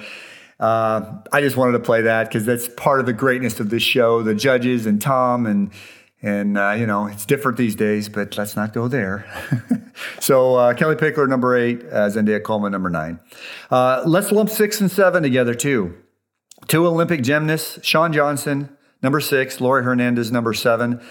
Uh, they were both fantastic. Shawn Johnson, a season eight champ. Laurie Hernandez, season 23 champ. You know, the uh, gymnasts are always good on this show. The problem they have, or potentially could have, is with the emotional emoting, as we've talked about with Suni Lee this year. Uh, Laurie and Shawn got through that and overcame it and became all time champions uh, Nastia Liukin and Aly Raisman and Simone Biles couldn't break through that. And I specifically remember, you know, a lot of Nastia's packages back in season 20 were, were kind of negative, And I'm like, give this girl a break. You know, she's not an effervescent, outgoing person. She was a great dancer, but you have to do that on this show. And Shawn and Laurie were able to do that as gymnasts. And I hope Suni can continue to get better and do it this year. I don't think she's going to measure up to Shawn and Laurie. Uh, they are at six and seven on my list. Number five, a very, very personal favorite of mine. This is Bindi Irwin, uh, season 21 champion. Again, I don't think Bindi's had any massive dance experience. And I loved her dad. You know, you guys that know me a little bit, you know, I've always been an animal person. And he was one of my heroes. And I guess I'll pull back the curtain even a little more here. I've only cried outside of family. I've only cried two times for like celebrity funerals or deaths, and he was one of them, Steve Irwin. Uh, I'm not going to get emotional here. he was a warrior for animals, and they needed so much help, and they need help, and they're always going to need help. And some people may have questioned his techniques, and maybe he went too far, but it was always in the interest of the animals and they spent so much his whole life and time and money on it. So Bindi grew up and is doing the same thing so i naturally fell in love with her too plus she's just cute as a button. And she can do everything like like all these dancers on this list. Everything derek threw at her derek was her partner she could do and she responded and she was a great worthy champion. Uh, a lot of people may quibble that she's that high up on my list but i thought she was so versatile and she played the character range perfectly in addition to the technique that was perfect. I loved watching her every week and I looked forward to it. I've got a little audio clip here. This is her Argentine tango uh, results with Derek. And Derek was on her all week about trying to be scary. And it's hard to get Bindi to be scary. She's such a cutie. But uh, boy, this was a great dance. If you haven't seen her in a long time, the Argentine tango of uh, Derek and Bindi from season 21, go back and look at it. And uh, let's see what the judges had to say about it. Stay scary. Carrie Ann. All hail the Queen of Darkness. I never in a million years thought that Halloween night would be the night that you shone your brightest. That was exquisitely danced with passion and a whole bunch of sex appeal. Okay, so purely on like content and technique and all that stuff, you guys are like on a whole other level together. And then you add this performance that I've never seen from you. You had this like like this thing that just was like unleashed. And it was like it was so intense that Bruno's still uh, like convulsing. Oh, yes, I am. Honestly, that was I, I agree wholeheartedly with Carrie, and I can't believe Halloween was the night, but that was something so strong and deep rooted. It was so Bruno, make it unanimous? Apart from the fact that that was an Argentine tango masterclass. That's how it's done. It was spellbinding dance magic. So there you go. They loved it, and uh, both Derek and her had the vampire fangs on, and it was just an awesome character-driven dance. So Bindi Irwin, my number five. Uh, number four, this may surprise some people too. Uh, I do hear about her as a great dancer, but I don't hear a lot of pub as a top 10 dancer of all time. I've got Rumer Willis here. And again, this is a very personal choice. Rumer to me, eh, all of her dances were very sexy to me. And her relationship with Val, I think they might have been an item for a little bit off screen too. I'm not sure about that. There's always rumors on the show. But uh, I have a top 10 list coming up of my top 10 sexiest dances in the history of the show. And I swear, Rumer and Val could have been on four of those top 10 slots, but I limited it to one, which we'll get to in, down, the, down the road here. But that was part of my appeal to her. And again, a lot of it's acting. She could, she could act the character of the dance. The technique is just beyond reproach. She was just good in technique, like all these gals are. But she had that flair for the acting and making everything, I guess, just sexy. So, Rumer Willis, uh, the season 20 champ, uh, my number four woman of all time. Number three, a gal named Normani Kordei. She was in season 24, and it's a crime she finished in third place. Uh, Normani is that good of a dancer, I think, that I have her all the way up at three. Um, Rashad Jennings won that season. I have no problem with that. He was a worthy champion. Again. There was three or four people that could have won that season, and on dancing ability and who they how they get along with their partners, I would have said that's fine. But what worried me about season uh, 24, and we'll get to that when we break down that season, was the second place finisher David Ross, a baseball player. And of course, there's no comparison between Normani and David Ross, but he had a huge fan base. And when the three of them were in the final, hell, I thought I was worried David was going to win the whole thing.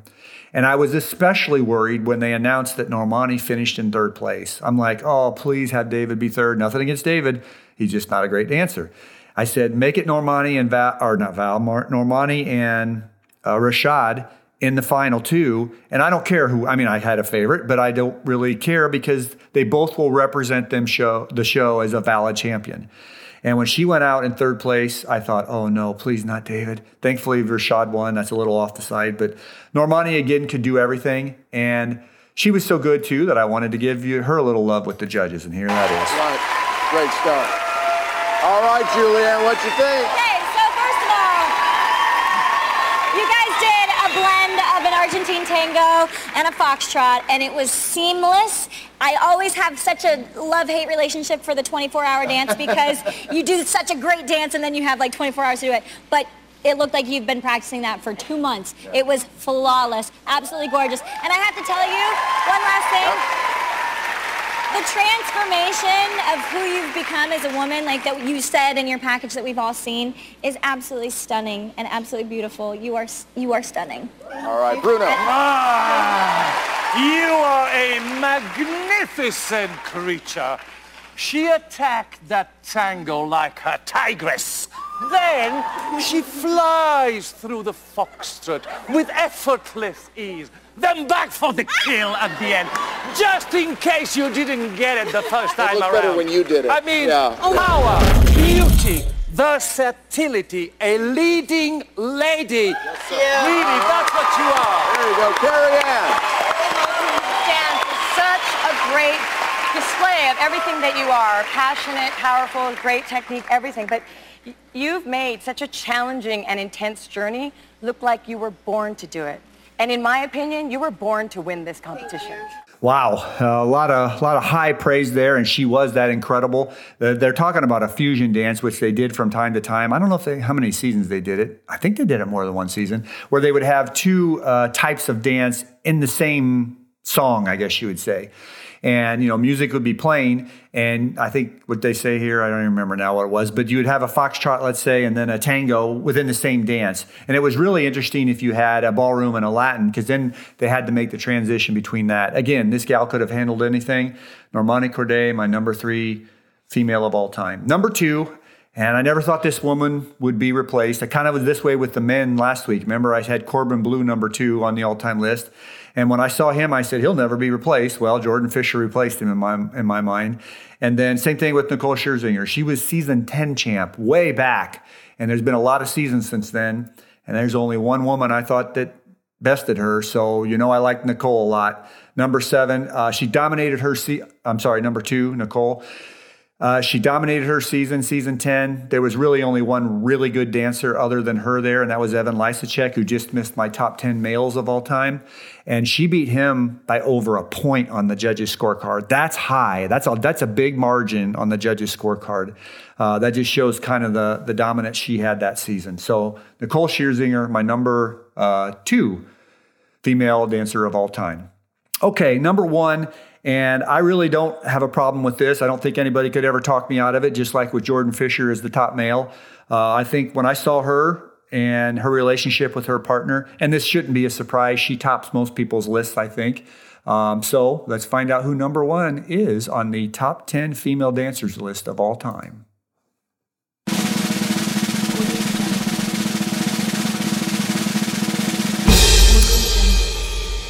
It is Meryl Davis, the season 18 champion. And like I said, I've seen her top many a list when it comes to who was the greatest dancer, or at least greatest female dancer for sure in the history of the show. So I, I, don't think anybody could ever talk me out of it. Not that that's the point of this list, anyways, but I'm very confident in my choice of her as the greatest female dancer of all time. And partly because she tamed the beast you guys that know the show know who her partner was. It was the bad boy of the ballroom, one Max Chmerkovskiy.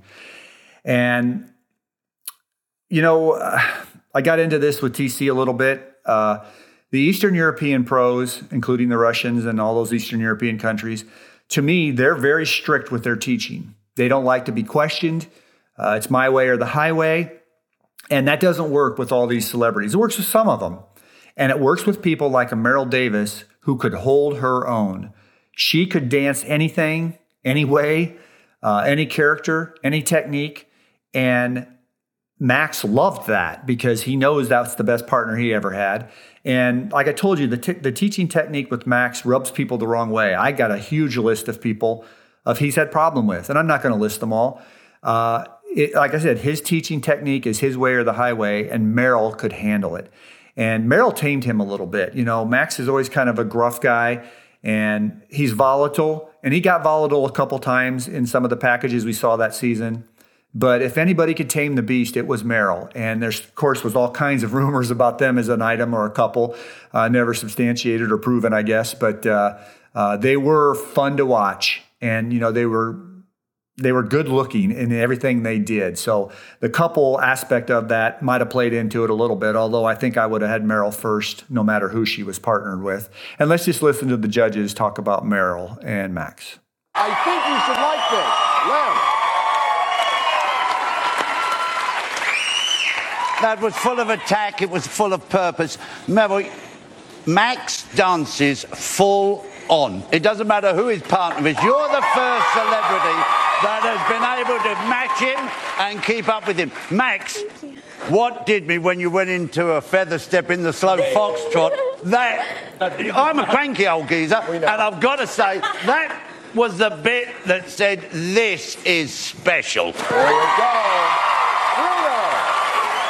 The woman in black, starring in a spine-chilling totally gripping film noir of a tango. But what Lenny's absolutely right. What was so incredible is it was like a face-off between two killers, but you never knew who was going to be on top. Equally matched, equally pushed. The choreography was incredible. The tension in the room, you could you could taste it. Incredible. Carrie Ann, I was watching you. Your jaw was open for most of it. Yeah. Back up. Oh, okay. Uh, speechless sometimes. No. Meryl, I mean, I just have to say something, okay? From my heart, there is something so magical happening between you two. I mean, this is dance, but it's also about life. And I have to say that what you are bringing out in Max and Max, what you are unfolding in Meryl, is something that is mind boggling and it is truly artistic excellence. Your technique is beyond anything I've ever seen. I watch you and you look like uh, one of our pros. I was like, is that Sharna? What's going on out there? I mean, you have that incredible ability, the partnership, the chemistry. Max, your best choreography ever. All right. There you go. I had to let you listen to that because those judges, they know how to encaps- encapsulate the right wording and the technique of the dance, not to mention the character and the relationship between the two of them. They all said it very well. And uh, you know, I echo all that stuff. I couldn't have come up with all those glowing terms, but uh, they said it well. So Meryl Davis, my top 10 female dancer of all time. Now, one other quick thing I want to mention here. Um, we talk about partners, uh, partnerships, and one of the things Max always kind of griped about. Now, Max was uh, he was in 17 seasons, and this was, this was his only championship. And he would complain sometime about other people getting better partners. And there's no doubt some of the dancers got really good partners more often than other people. And unfortunately, some of the, uh, the males and female pros would get bad partners, you know, older people or just people that couldn't dance, no dance experience more often than others. And uh, everybody gets on Derek uh, for winning six mirror ball trophy. Well, he always got the best partners. But there's no doubt Derek had a lot of good partners for sure. But Val had a lot of good partners, Max's brother, and still still does. Uh, Mark Ballas had a ton of good partners and only got two mirror ball trophies. Val's only got two mirror ball trophies. But I looked at this list, and this shocked me. Of all the women on my list, I didn't pay too much attention to their partners. Of, of the top 10, nine of them were with three guys Derek, Val, and Mark. Just like I told you, they get a lot of good partners. Mark had two of the top nine, or yeah, top, well, the second nine. Uh, Derek had three and Val had four. So there's a lot of people that got good dancers. And yes, Max had his share of good dancers. Yes, he had some that weren't so good, but there's more to winning this competition than just being or getting a good partner. No doubt that's a big part of it, but you have to be a good pro and a good teaching pro. And like I said, Meryl handled Max very well, his teaching uh, style, and uh, that's a big part of what made her number one top female dancer of all time. All right, well, there's a fun top 10 list. I hope you guys liked it. At this time, we always do a little ticket audio. Um, for you ticket listeners out there, hopefully these, this puts a smile on your face, especially some of the old audio that we play here of long ago. Sometimes people are no longer at the station that you hear. And uh, it's just a chance to hear the guys kind of gig me a little bit with my Dancing with the Stars fascination. The last two weeks we focused on the Gentle Musers, the morning drive show. Uh, both one week positive audio and one week negative audio, as we talked about. They've abandoned the bit. But the, the hard line um, is the afternoon drive. And they were kind of the beginners or the originators of all this, along with bad radio to a certain extent. And thankfully, the Hang Zone has kept it alive.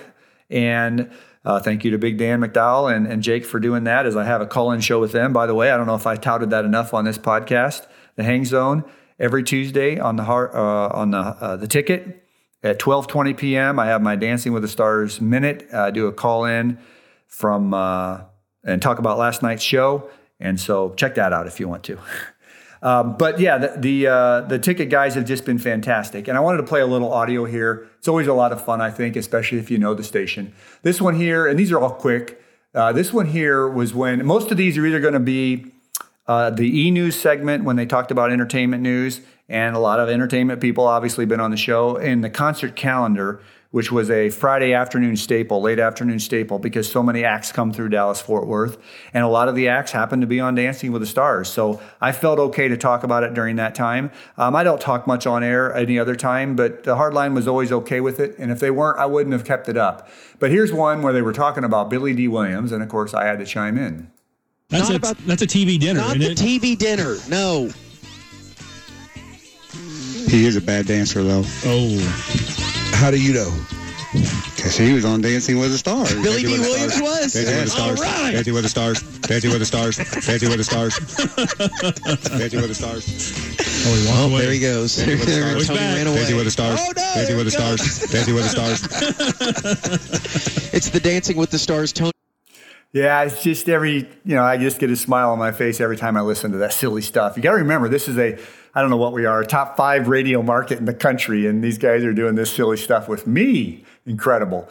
Uh, let's see. Here's uh, Toni Braxton. Uh, I think she's this is the concert calendar. She was coming to town, and I think I got quizzed on this one, and that's always fun. Uh, Ty was probably checking my work. I don't know if he was doing it then. He checked for quite a while, and then he quit checking. But let's see what this one is. I think he still lives there. Saturday at the WinStar, Toni Braxton. Did you guys know she was on Dancing with the Stars? Oh, wow. No, I had no idea. Dancing with the Stars. Dancing with the Stars. What Dancing with season? the Stars. Dancing with the Stars. Dancing with the Stars. Dancing with the Stars. Dancing with Season seven. And what place? Uh, she finished right after Cloris Leachman, who was the oldest contestant at seven, so she would have been eighth place. Wow. See what we learned today? Wow. Not much. Not only was Toni Braxton on Dancing with the Stars, she finished right after Cloris Leachman, who was the oldest contestant ever on Dancing with the Stars. There you go. There you go. Yeah, a lot of fun facts, a lot of information everybody's learning. So, um, the next one, let's see. This was E News segment, I think. They were talking about Hope Solo. I don't know, remember why, if she posed for something or whatever, but of course, Hope was on Dancing with the Stars, and I had to let them know. Mike, those are the ones. She doesn't have like this array of nudes. Okay, well, then those I've seen. Did you know she was on Dancing with the Stars? Oh! Dancing with the Stars. Dancing with the Stars. Dancing with the Stars. Dancing with the Stars. What year? Dancing with the Stars. What year? Dancing with the Stars. She was season 13. Huh, How'd she finish? Uh, she was in fourth place that year, and boy, was she a bad egg on that show. She was course bad? she was. She was I mean, trouble? yeah, just her attitude and everything would be the Hall of Fame for like bad attitude. She'd be in it. Tony doesn't like that. He likes his dancers to be serious. And get along with everybody and That's right. just contribute to the greater good of a good show. You know, it's so great that you've decided in 2017 to come out of the closet too. I love this about you, Tony. I don't think I've done that. well, uh, oh, look, You probably should. everyone loves it. It's a different day and age. Yeah, We'll accept you're you. accepted here. We love you for who you are. Well, thanks. There is only 54 days till the season 24 premiere, though. Dancing with the Stars. Dancing with the Stars. Dancing with the Stars. Dancing with the Stars. Dancing with the Stars. Dancing with the Stars. Dancing with the Stars. Oh my God. Good Lord. Uh, it's always fun to hear the founder of the station, Mike Rhyner, laugh about this silly little thing. Uh, can't help crack up myself here listening to that stuff. Uh, next one, uh, Chris Jericho, the wrestler. He was on Dancing with the Stars. And uh, I think he, he was also fronts a band and he was coming through town. And so he was on the concert calendar. And I think this is where Ty actually fact checks me to see if I had this right. Of course he was. All right. We have a real story if Chris Benoit was leading the band right now. What year and what place? Uh, Chris Jericho was season 12. Huh? Ty, look this up. I'm convinced he's Oh making all of this up. He would have been in Crack uh, in the veneer. seventh place. Seventh place, Season 12. season 12, Chris Kirby, Jericho. Is he yes. right? He's correct. Wow. How does he do this? Whoa! And we do not set this man up. It is absolutely unbelievable what he's capable of. Ladies and gentlemen, Tony Smith. Listen to that. Damn. Dude, it's the most impressive thing anybody has at the radio station. I mean, we're all not talented people compared to him. And we're not as gay either, you know that. Who came, in, who came in eighth place that year, Tony? Ooh, who came in eighth place? What's that? Eighth place that year. Uh, that was a model, Petra Nemcova, I believe her Yes, name he is. got it right. God. Oh my God. This is insane. Well, yeah, there you go. Ty was checking me that day. And it was funny. At one point, Danny's like, when I was telling him where he finished, Danny's like, I'm convinced he's making this up every time. so thankfully, Ty was there to fact check. And like I said, he did that a few times in the early days, uh, kind of quit doing it after a while. But um, I, I'm very thankful, and I, I think that I've never missed anything like that when they've quizzed me. Now, I've certainly goofed up before. One of them that sticks out in my head was for some reason, I think it was the Bad Radio Show, they were talking about Silver Spoons, that old TV show. And I believe the lead female on that show was Erin Gray, was her name. And we had just finished talking about Dancing with the Stars or something. And then all of a sudden, one of the hosts says, uh, Yeah, you know, Erin Gray did really well when she was on Dancing with the Stars.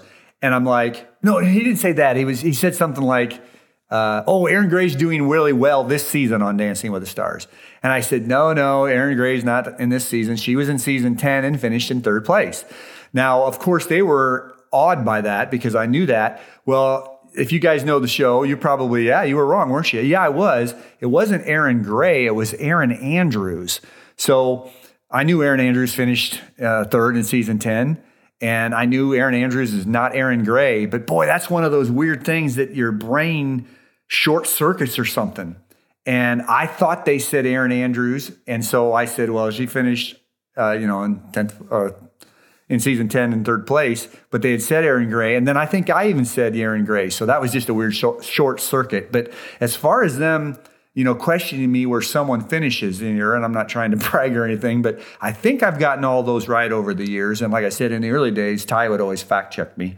Uh, let's do one here. This is Jennie Finch, uh, the softball player they actually interviewed her, the hardline, on a remote. And as always, the hardline's so kind. They let me come on and ask them a, ask her a question. And this is one where Jennie kind of got something wrong. I mean, maybe not technically, but kind of she did. And I'm always in the awkward position is I don't want to correct them, but I kind of said something and Corby's like, you know, don't question him, but it was kind of fun. So here it is with Jennie Finch. Um, but I didn't, never had it on the dance floor. Okay, so our engineer over here, Tony, uh, who you got a picture with, and who knows what he said to you. Yeah. Uh, what, Tony? What year? What season was she on? Just last season, 26. Season 26. And she finished where? Uh, sixth place. No. no. Well, maybe. Yeah, Chris Mazdzer was fifth, and uh, Enrique Oh. was seventh. So I think I made it to like the last episode, though, right? That has to count for something. I thought you were eliminated. Uh, oh. No. Oh no. Fact check. Fact check. No, trust me. You don't want to fact check No, this no, guy. I don't want to say anything. It's scary. Like this Okay. is this is his life. Is I don't think I was sixth. We went out the same night. so how do you? Uh, I can run them down if you oh want. gosh, probably not. No. do it. Go one through six. Um, Adam, Adam Rippon, Yes. Josh Norman, Tonya Harding, um, Mirai Nagasu, I think her name is. Yeah, Chris she was Mazdzer, good. Jennie Finch. Okay, you got me. Sixth. We were all eliminated the same night. Yeah, there you go. Uh, yeah, you know, technically she's correct. They were all eliminated the same night, but the way we usually rank people is by the judges' score, and she would have been in sixth place. And then she mentioned she made it to the last show, and she really didn't. She was eliminated in the before the final. But anyways, kind of funny. We had that issue with a couple other people. Uh, it's always very awkward for me to uh, say that, but uh, anyways, that was Jennie Finch. And then just one more here. Um, I was really proud of this one, I guess you would say, because these are two people that finished down the uh, list in their seasons, and those are tough for me. I have to like usually count count them down because I can remember certain people in certain seasons, and I know that other people are related to them in that season. You know, like Michael Irvin's a football player down here, old football player from the Cowboys, and I just know he's seventh place in season nine because I was really interested in watching Michael Irvin. Now, I also know that there's a guy named Louis Vito that finished after him. Louis Vito was an Olympic skateboarder or something or snowboarder.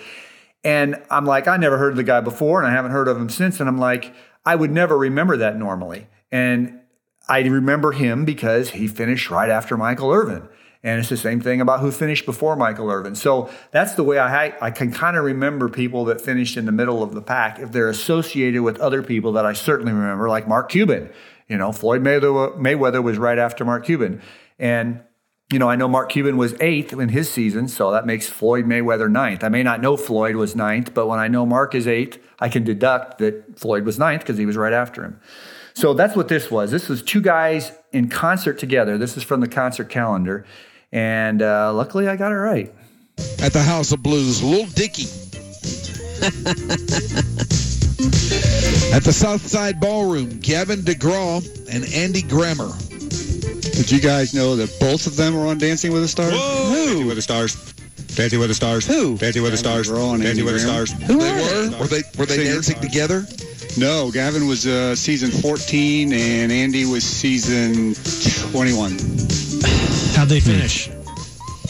Uh, Gavin was ninth place right after Gladys Knight, and Andy was seventh place right after Alexa Penavega, I think.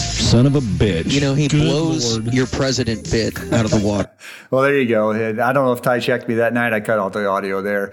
But uh, again, I remember other people. So uh, Alexa Penavega, I mentioned there, you know, I've always just loved her. She was one of those gals on the show that did it for me for whatever reason. And I mean, not in just dancing, which she was great, but she was a gorgeous woman. So I remember where she finished. And then Andy Grammer, you know, I kind of remember was right after her. So Uh, luckily, it came out okay. Oh, well, there's just a little ticket audio. Hopefully, we'll continue to do that each week and you'll get to hear the guys. And, and uh, some of the times they're much more, uh, you know, kicking me in the groin than they were in these clips. These guys were all very positive, but uh, it's always a blast.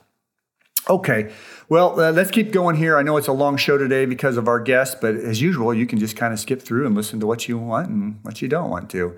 Um, what we do here usually is we have the look back at the past seasons. You know, we've had so many seasons of Dancing with the Stars, and I don't want to forget the history, and you shouldn't either if you're a big fan of the show. And so we've been looking at uh, three seasons at a time uh, each week on the podcast. So we're up to seasons 16 through 18.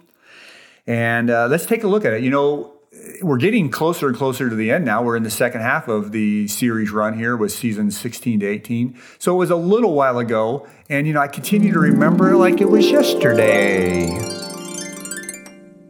Ah, yes, season 16 premiered in March of 2013. And, you know, 16 was one of my, I guess you would say, likable seasons because it was an according to form season. Now, I wouldn't want this in every season, but in season 16, there were four good dancers. They all finished in the top four, and there were two exceptional dancers, and they finished in the top two. And every once in a while, when you have a season where you have, you know, shocking eliminations and people staying longer than they should and other people getting voted off before they should, you get a little tired of that, or I did. I liked season 16 because it was okay, here's the four good dancers. They finished one through four. Two of those four were excellent. They get one and two, and that's exactly what happened. So Kellie Pickler was your champion. We talked about her and Zendaya Coleman, the second place finisher in the top 10 women of all time. They're both in my top 10. So that's another reason I love that show. They were so fun to watch. And they're both in some of my favorite dances of all time. So again, for the good of the show, I really didn't care who won. Again, I had a little bit of a favorite over one over the other, but I would have been very happy with each one winning. Uh, third place went to Jacoby Jones, the football player. Fourth place went to Aly Raisman, the Olympic uh, gymnast. And like I said, they were the four that should have been there, and they were. Uh, maybe Aly should have been third place, the gymnast, over Jacoby. And some people will say Zendaya should have been first over Kellie. But again, I don't care. It was the good of the show. We had the two best dancers in the final two, and then the next two in the three and four slots. Um, this was really kind of a clash of the titans too, because Kellie Pickler's partner was Derek, the undisputed king of the ballroom, and Zendaya's partner was Val, who was on the way to becoming the alpha male among the pro dancers, the male pro dancers. Derek held that title for many years and he was going to continue to hold it for a while. But Val had come on in season 13 and here we are in season 16 already. And he's challenging Derek for the top spot as a male pro. Uh, so that was kind of fun to see. Um, let's see, anything else that would happen? Oh, yeah, just the controversy of those two uh, people at the top two. We just talked about that a little while ago. I, I gave Kellie the, the, edge in the greatest dancers of all time, women dancers, because she didn't have any dance experience, supposedly, compared to Zendaya, who had a ton. So that was one of the reasons people were kind of crazy at the end and didn't like the outcome. Uh, Zendaya was the youngest contestant ever at that time. She was 16 years old. That makes it even more incredible how good she was because as a 16 year old, you wouldn't think they would have the whatever, the gravitas or the meat or the life experience to, to dance as well as they did character wise in the dance, but she certainly did. Uh, there were a lot of uh, notables in this season. Changes were afoot. Uh, I think we talked about there were some changes early on in the last couple seasons before this and they were starting to change things. The ratings were sliding a little bit and they were trying to do stuff. This was the last season we had the staircase introduction where the dancers would come down both the side staircases and look very elegant and formal and they would be introduced. I love that and I miss that, but I guess everything has to change. Uh, this was the last season we had a two night per week show. Uh, we always had the Monday show that was beyond, and then we'd had the Tuesday elimination night. Again, just absolutely loved that. More of the show was better for me, especially when it was in its heyday. And they went away from it um, uh, after this. So, another thing that was there for the last time. Uh, this was the first time in the show's history they had a four person finale. Aly Raisman, who finished fourth, was in the final final show. Up until that time, they had only had three or less people in the actual final show and I had no problem with that. I thought that was pretty good. Uh, Dorothy Hamill became the fourth person in the show's history to have to withdraw during the competition. She either had one or two dances, and then she had some issues with her back and she had to withdraw. And then Derek Hough became the four time Mirrorball Trophy winner with his win with Kellie. And uh, Val was on the way, but he didn't quite dethrone the champ yet. Uh, let's go to season 17, premiered in September of 2013. 12 couples. I don't know if I mentioned there were 12 couples in season uh, 16 also. Amber Riley was your champion. Uh, Corbin Bleu was second. Jack Osbourne was third. I really liked season 17 for a lot of reasons. Uh, number one, it was a very deep season. There were a lot of uh, good dancers in it. I also kind of hated season 17 is because when you have a deep season like that, a lot of good dancers get voted off way too early. We talked about this in the most wronged people. Christina Milian, my God, finished in was it ninth place? Yeah, way too early. I think she should have been a finalist. Elizabeth Berkley was in this season. She was fantastic. Uh, I think she should have been in the final. But uh, at the same time, I say that I wasn't too upset with the finalists who were there. Amber Riley was great, a deserved champion. Corbin Bleu, you know I love him. He was number two on my all time male list. And Jack Osbourne was like, or is like the poster boy for what Dancing with the Stars should be about. So, you know, I had an affinity for that because I want this show to be what it should have been about. And that is you take someone with little, da- little or no dance experience, you put them through the grinder, you make them work every day. Maybe the person's a little out of shape. Maybe the person's got a little bit of a bad attitude. I think he had both of those in the beginning. Not awful attitude, but just a little bit of like, eh, you know, woman's not going to tell me how to do, how to dance. um, he had a little bit of a medical issue. And then he got better and better and bought into Cheryl's teaching. And by the end of the season, he was a really, really good dancer. Was he better than Christina and Elizabeth? Probably not. But I had no problem with him being there. He was really, really good. And like I said, one of my favorite contestants because of he's the uh, idea of what I think the show should be about.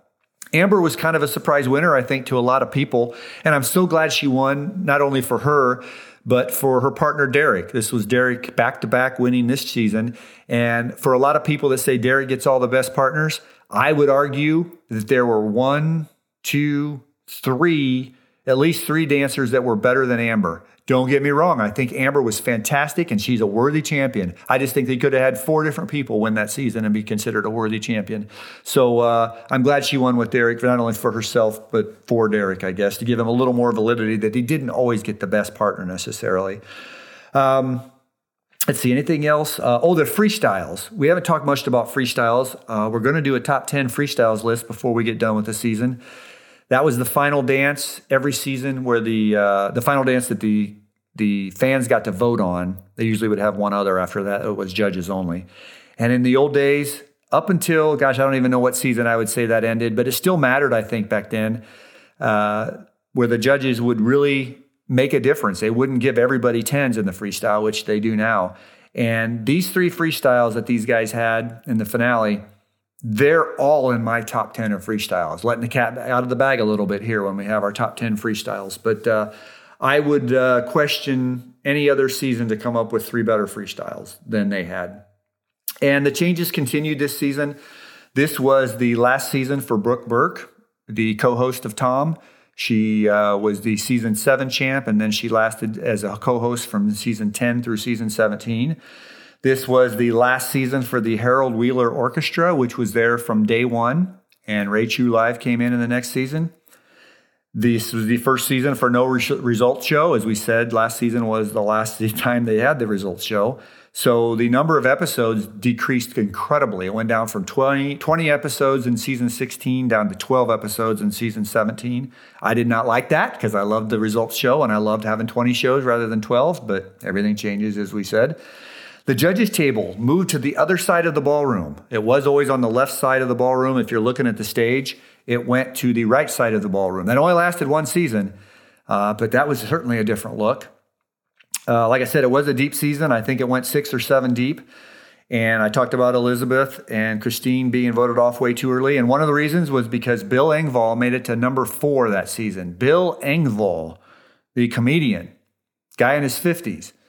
Not a good dancer, but he was a great entertainer. He brought a lot of character and sass to his dances, and the voting public loved him. Again, somebody kind of con- associated with country music, not really country music, but kind of the country atmosphere. And another example of older women voting on or voting for men who were not that great at dancers, but they liked them for some reason. And to me, this is when we should have had the first warning siren founded or sounded. You know, I could play my my opinion alert sounder again. Um, he made it to the finals. It was a four person finale, and I was scared to death he was going to win. I didn't think he would, but I was afraid he would.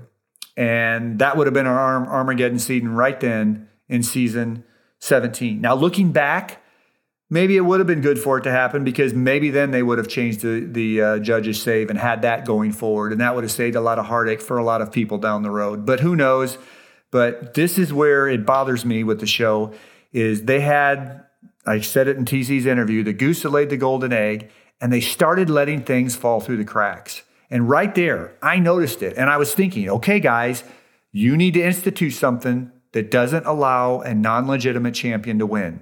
And it happened a couple other times. One with, Kirstie Alley in season 12. I was worried she was going to win. I didn't think she deserved it. It was either going to be Hines Ward or Chelsea Kane. But I would have understood why she won, kind of like with Donny Osmond, very popular with the voting demographic. Um, and she wasn't an awful dancer. It's just I didn't think she was as good as the other two. But this one really set off the warning alarms in my head. And I'm like, we need to do something about it. And they didn't, of course. Bill Engvall finished fourth. Valerie Harper was in this season. She was 74, uh, one of the older people to be on the show. And Valerie is one of the four people that have passed away since she was on the show, passed away in 2019 at the age of 80. And once again, Derek won with Amber Riley and became a five time champion of Dancing with the Stars, as well as back to back for the second time. Let's go to season 18, and we'll finish this up here. Premiered March of 2014, 12 couples again. We talked about my greatest female dancer of all time. That's Meryl Davis. That's who won this season. Second place went to someone named Amy Purdy. Third place went to Candace Cameron Bure. Uh, you know, we talked about Meryl being the greatest dancer in my mind of the female side. She had the, the highest score of any female dancer on the judges' scorecard, a cumulative average of 28.4 just amazing, of course. Uh, that's a 10 and a 9 and a 9 on every dance. It's ridiculous. Uh, the second place finisher, Amy Purdy, if you watch the show, you'll remember her. This person by far was the most emotionally draining person on the show for me. I swear to God, I cried every week when she was out there. For those of you that don't know, Amy Purdy is a double, double amputee below the knee. And I'm thinking, my God, how can you do a dance show an intense dance show on two prosthetic legs. She did it. She was amazing. Amy could have won many other seasons. You just can't win against Mer- Meryl Davis. But uh, whew, just an emotional time uh, watching her out there week, each week. And boy, you know, it made me think look at what people can do if they set their mind to it. And then other able bodied people, myself included, is afraid to dance because I'm afraid I'll look stupid. Boy, Amy Purdy, uh, thumbs up for her. And then uh, the third place finisher, Candace Cameron. Uh, in my opinion, she should have finished sixth that season. Uh, the three people that went after her, uh, let's see, it was James Maslow, Charlie White, and Danica McKellar. James and Charlie, no doubt, better dancers than her. I thought Danica for sure was a better dancer than her. I thought she f- should have finished sixth, sixth that season. And uh, one of the reasons I'm convinced she lasted that long was the fan vote again, of course, was the reason because the judges didn't have her. The judges had her sixth place that season. And uh, she would always come on and talk about her religious faith. And we know the fan base of this show is very religious and they support those people that come on and talk religion. She would talk about, I'm not dancing to that song. It's got suggestive lyrics. I'm not wearing that costume because it's too, whatever, revealing. And the audience just ate that up. And again, that's something I don't like in this show. I don't want the audience to vote on stuff like that. I want them to vote on danceability. And of course, that's never going to happen. That's why the judges are there. And that's why we needed the judges save. But I don't want to get too deep into that. Um, I don't know if I mentioned it. This was the first of two times. I'm sorry, first, yeah, first of, I'm sorry, the second of two times where we had an all female finale and uh, usually don't have all females much in the finale or all males in the finale. One time it's happened with all males, and two times with all females. Some of the other notables Erin Andrews it was our first season as the co-host, who replaced Brooke Burke. Ray Chew Live was the new orchestra that replaced the Harold Wheeler Orchestra. They moved the judges' table back to the left side. That was only a one-year experiment experiment on the right side. Uh, last year, when they got rid of the judges' table to the other, or moved the judges' table to the other side, they also got rid of the skybox. Well, they brought that back in season 18. That's where they do a lot of the interviews up on the second level. Uh, this was the first season where they did a switch-up dance, and I kind of liked it. Uh, you switched partners. So if you had your partner the whole season, well, one week you're going to switch with someone else and have another pro partner. I think that makes the dancers grow. It makes the pros grow a little bit, where you get switched up in the middle of the season. It's pretty intense. Um, I liked it. Uh, they've done it off and on since then. Uh, they wouldn't do it this year, of course, because of COVID. But and then uh, B- Billy Dee Williams became the fifth person to have to withdraw because uh, of an injury or something wrong, and he just Billy Dee is the third oldest person to ever be on the show. And I, they didn't say it this way, but I think he uh, had to get leave the show because he was too old. Uh, they used the nebulous. He had a bad back thing. Um, but if you watch Billy Dee's dances, you know he could not move. So Billy Dee, the fifth person to withdraw from a season. And then, as we talked about, this is Maks Chmerkovskiy, first and only win as a pro. Okay, well, it's time for a contest question. For those of you that have been listening to the podcast, you know I'm trying to give away a trip to go see the show live and in person in Los Angeles next season. All expenses paid for one person. You can bring a guest with you. They can stay overnight with you for free in the hotel, but they got to pay the rest of their way. Um, I've done this five times now. It's been a blast. And I'm also offering a trip on the Hang Zone show. So you can call in there. And it's a little tougher to get through there, but uh, there's actually a call in on the Hang Zone. So if you want to uh, up your odds to get a chance to go to the show next season. I'm giving away two trips this year, one here and one on the hang zone. And all we're doing is I'm asking you a question from the previous week's podcast. So it's an open book test. You can go back and listen and find out. And then uh, you're going to give me all your answers at year end and our season end, and we'll crown a winner to get to go see the show next season. The question last week, I mentioned there were two former Dancing with the Stars contestants that I wanted to ask a very specific question to, and they were the only two people could, that could answer that question. Who were those two contestants that I wanted to ask this specific question to? And that's our question for the week. Turn out the lights, the party's over. they say that all good things must end. Call it a night. The party's over, and tomorrow and next year starts the same old thing again. Well, good old Dandy Don uh, telling us it's time to go. And it's been a long day for me. We had the interview with TC, traveled all day today, so it is time to go. We don't have to go home though. We can just do whatever we want, but we got to get out of here for sure. And uh, I also like to finish it up by playing a song. You guys know this, a song by a former contestant that's been on Dancing with the Stars. Um, you'll play it here in the background a little bit. Someone else is actually doing the talking here, a guy named Busta Rhymes, but I think it's a song you might know. Uh, this is actually Nicole Scherzinger, and her group was called the Pussycat Dolls. So that's what this song is called. The song is called Don't Ya, and uh, this is the group the Pussycat Dolls. Again, Busta Rhymes talking here a lot, but we'll hear uh, Nicole sing a little bit here coming up. So I'll be quiet, and you can listen to her a little. I know you like me. I know you do. I know you do. That's why whenever I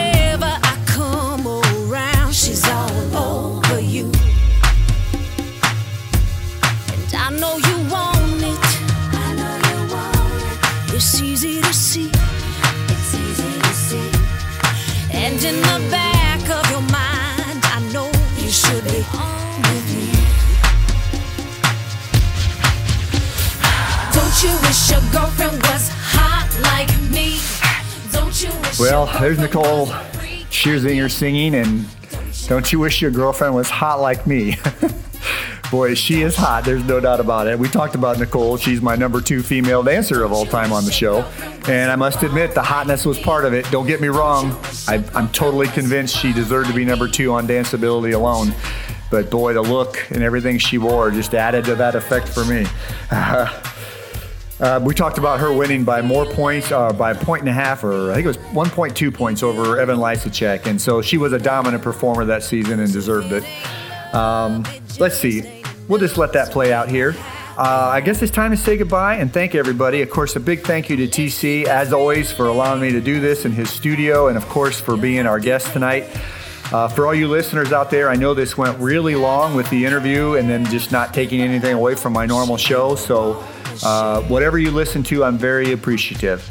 And uh, next week on the show, it's Halloween night on Dancing with the Stars.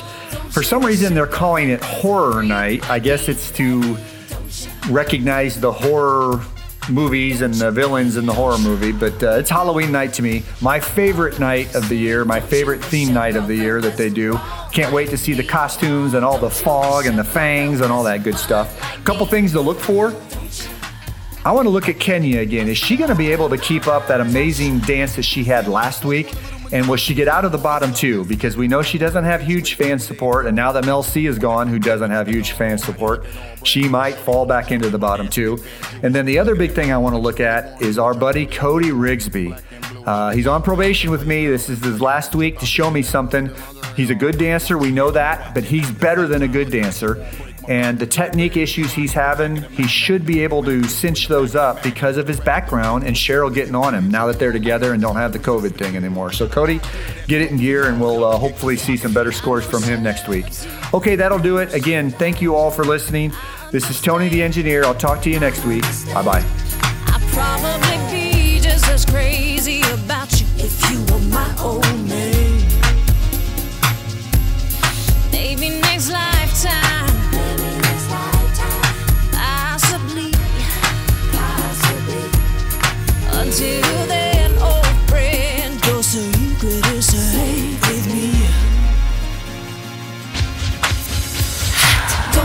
Wish your girlfriend was hot like me?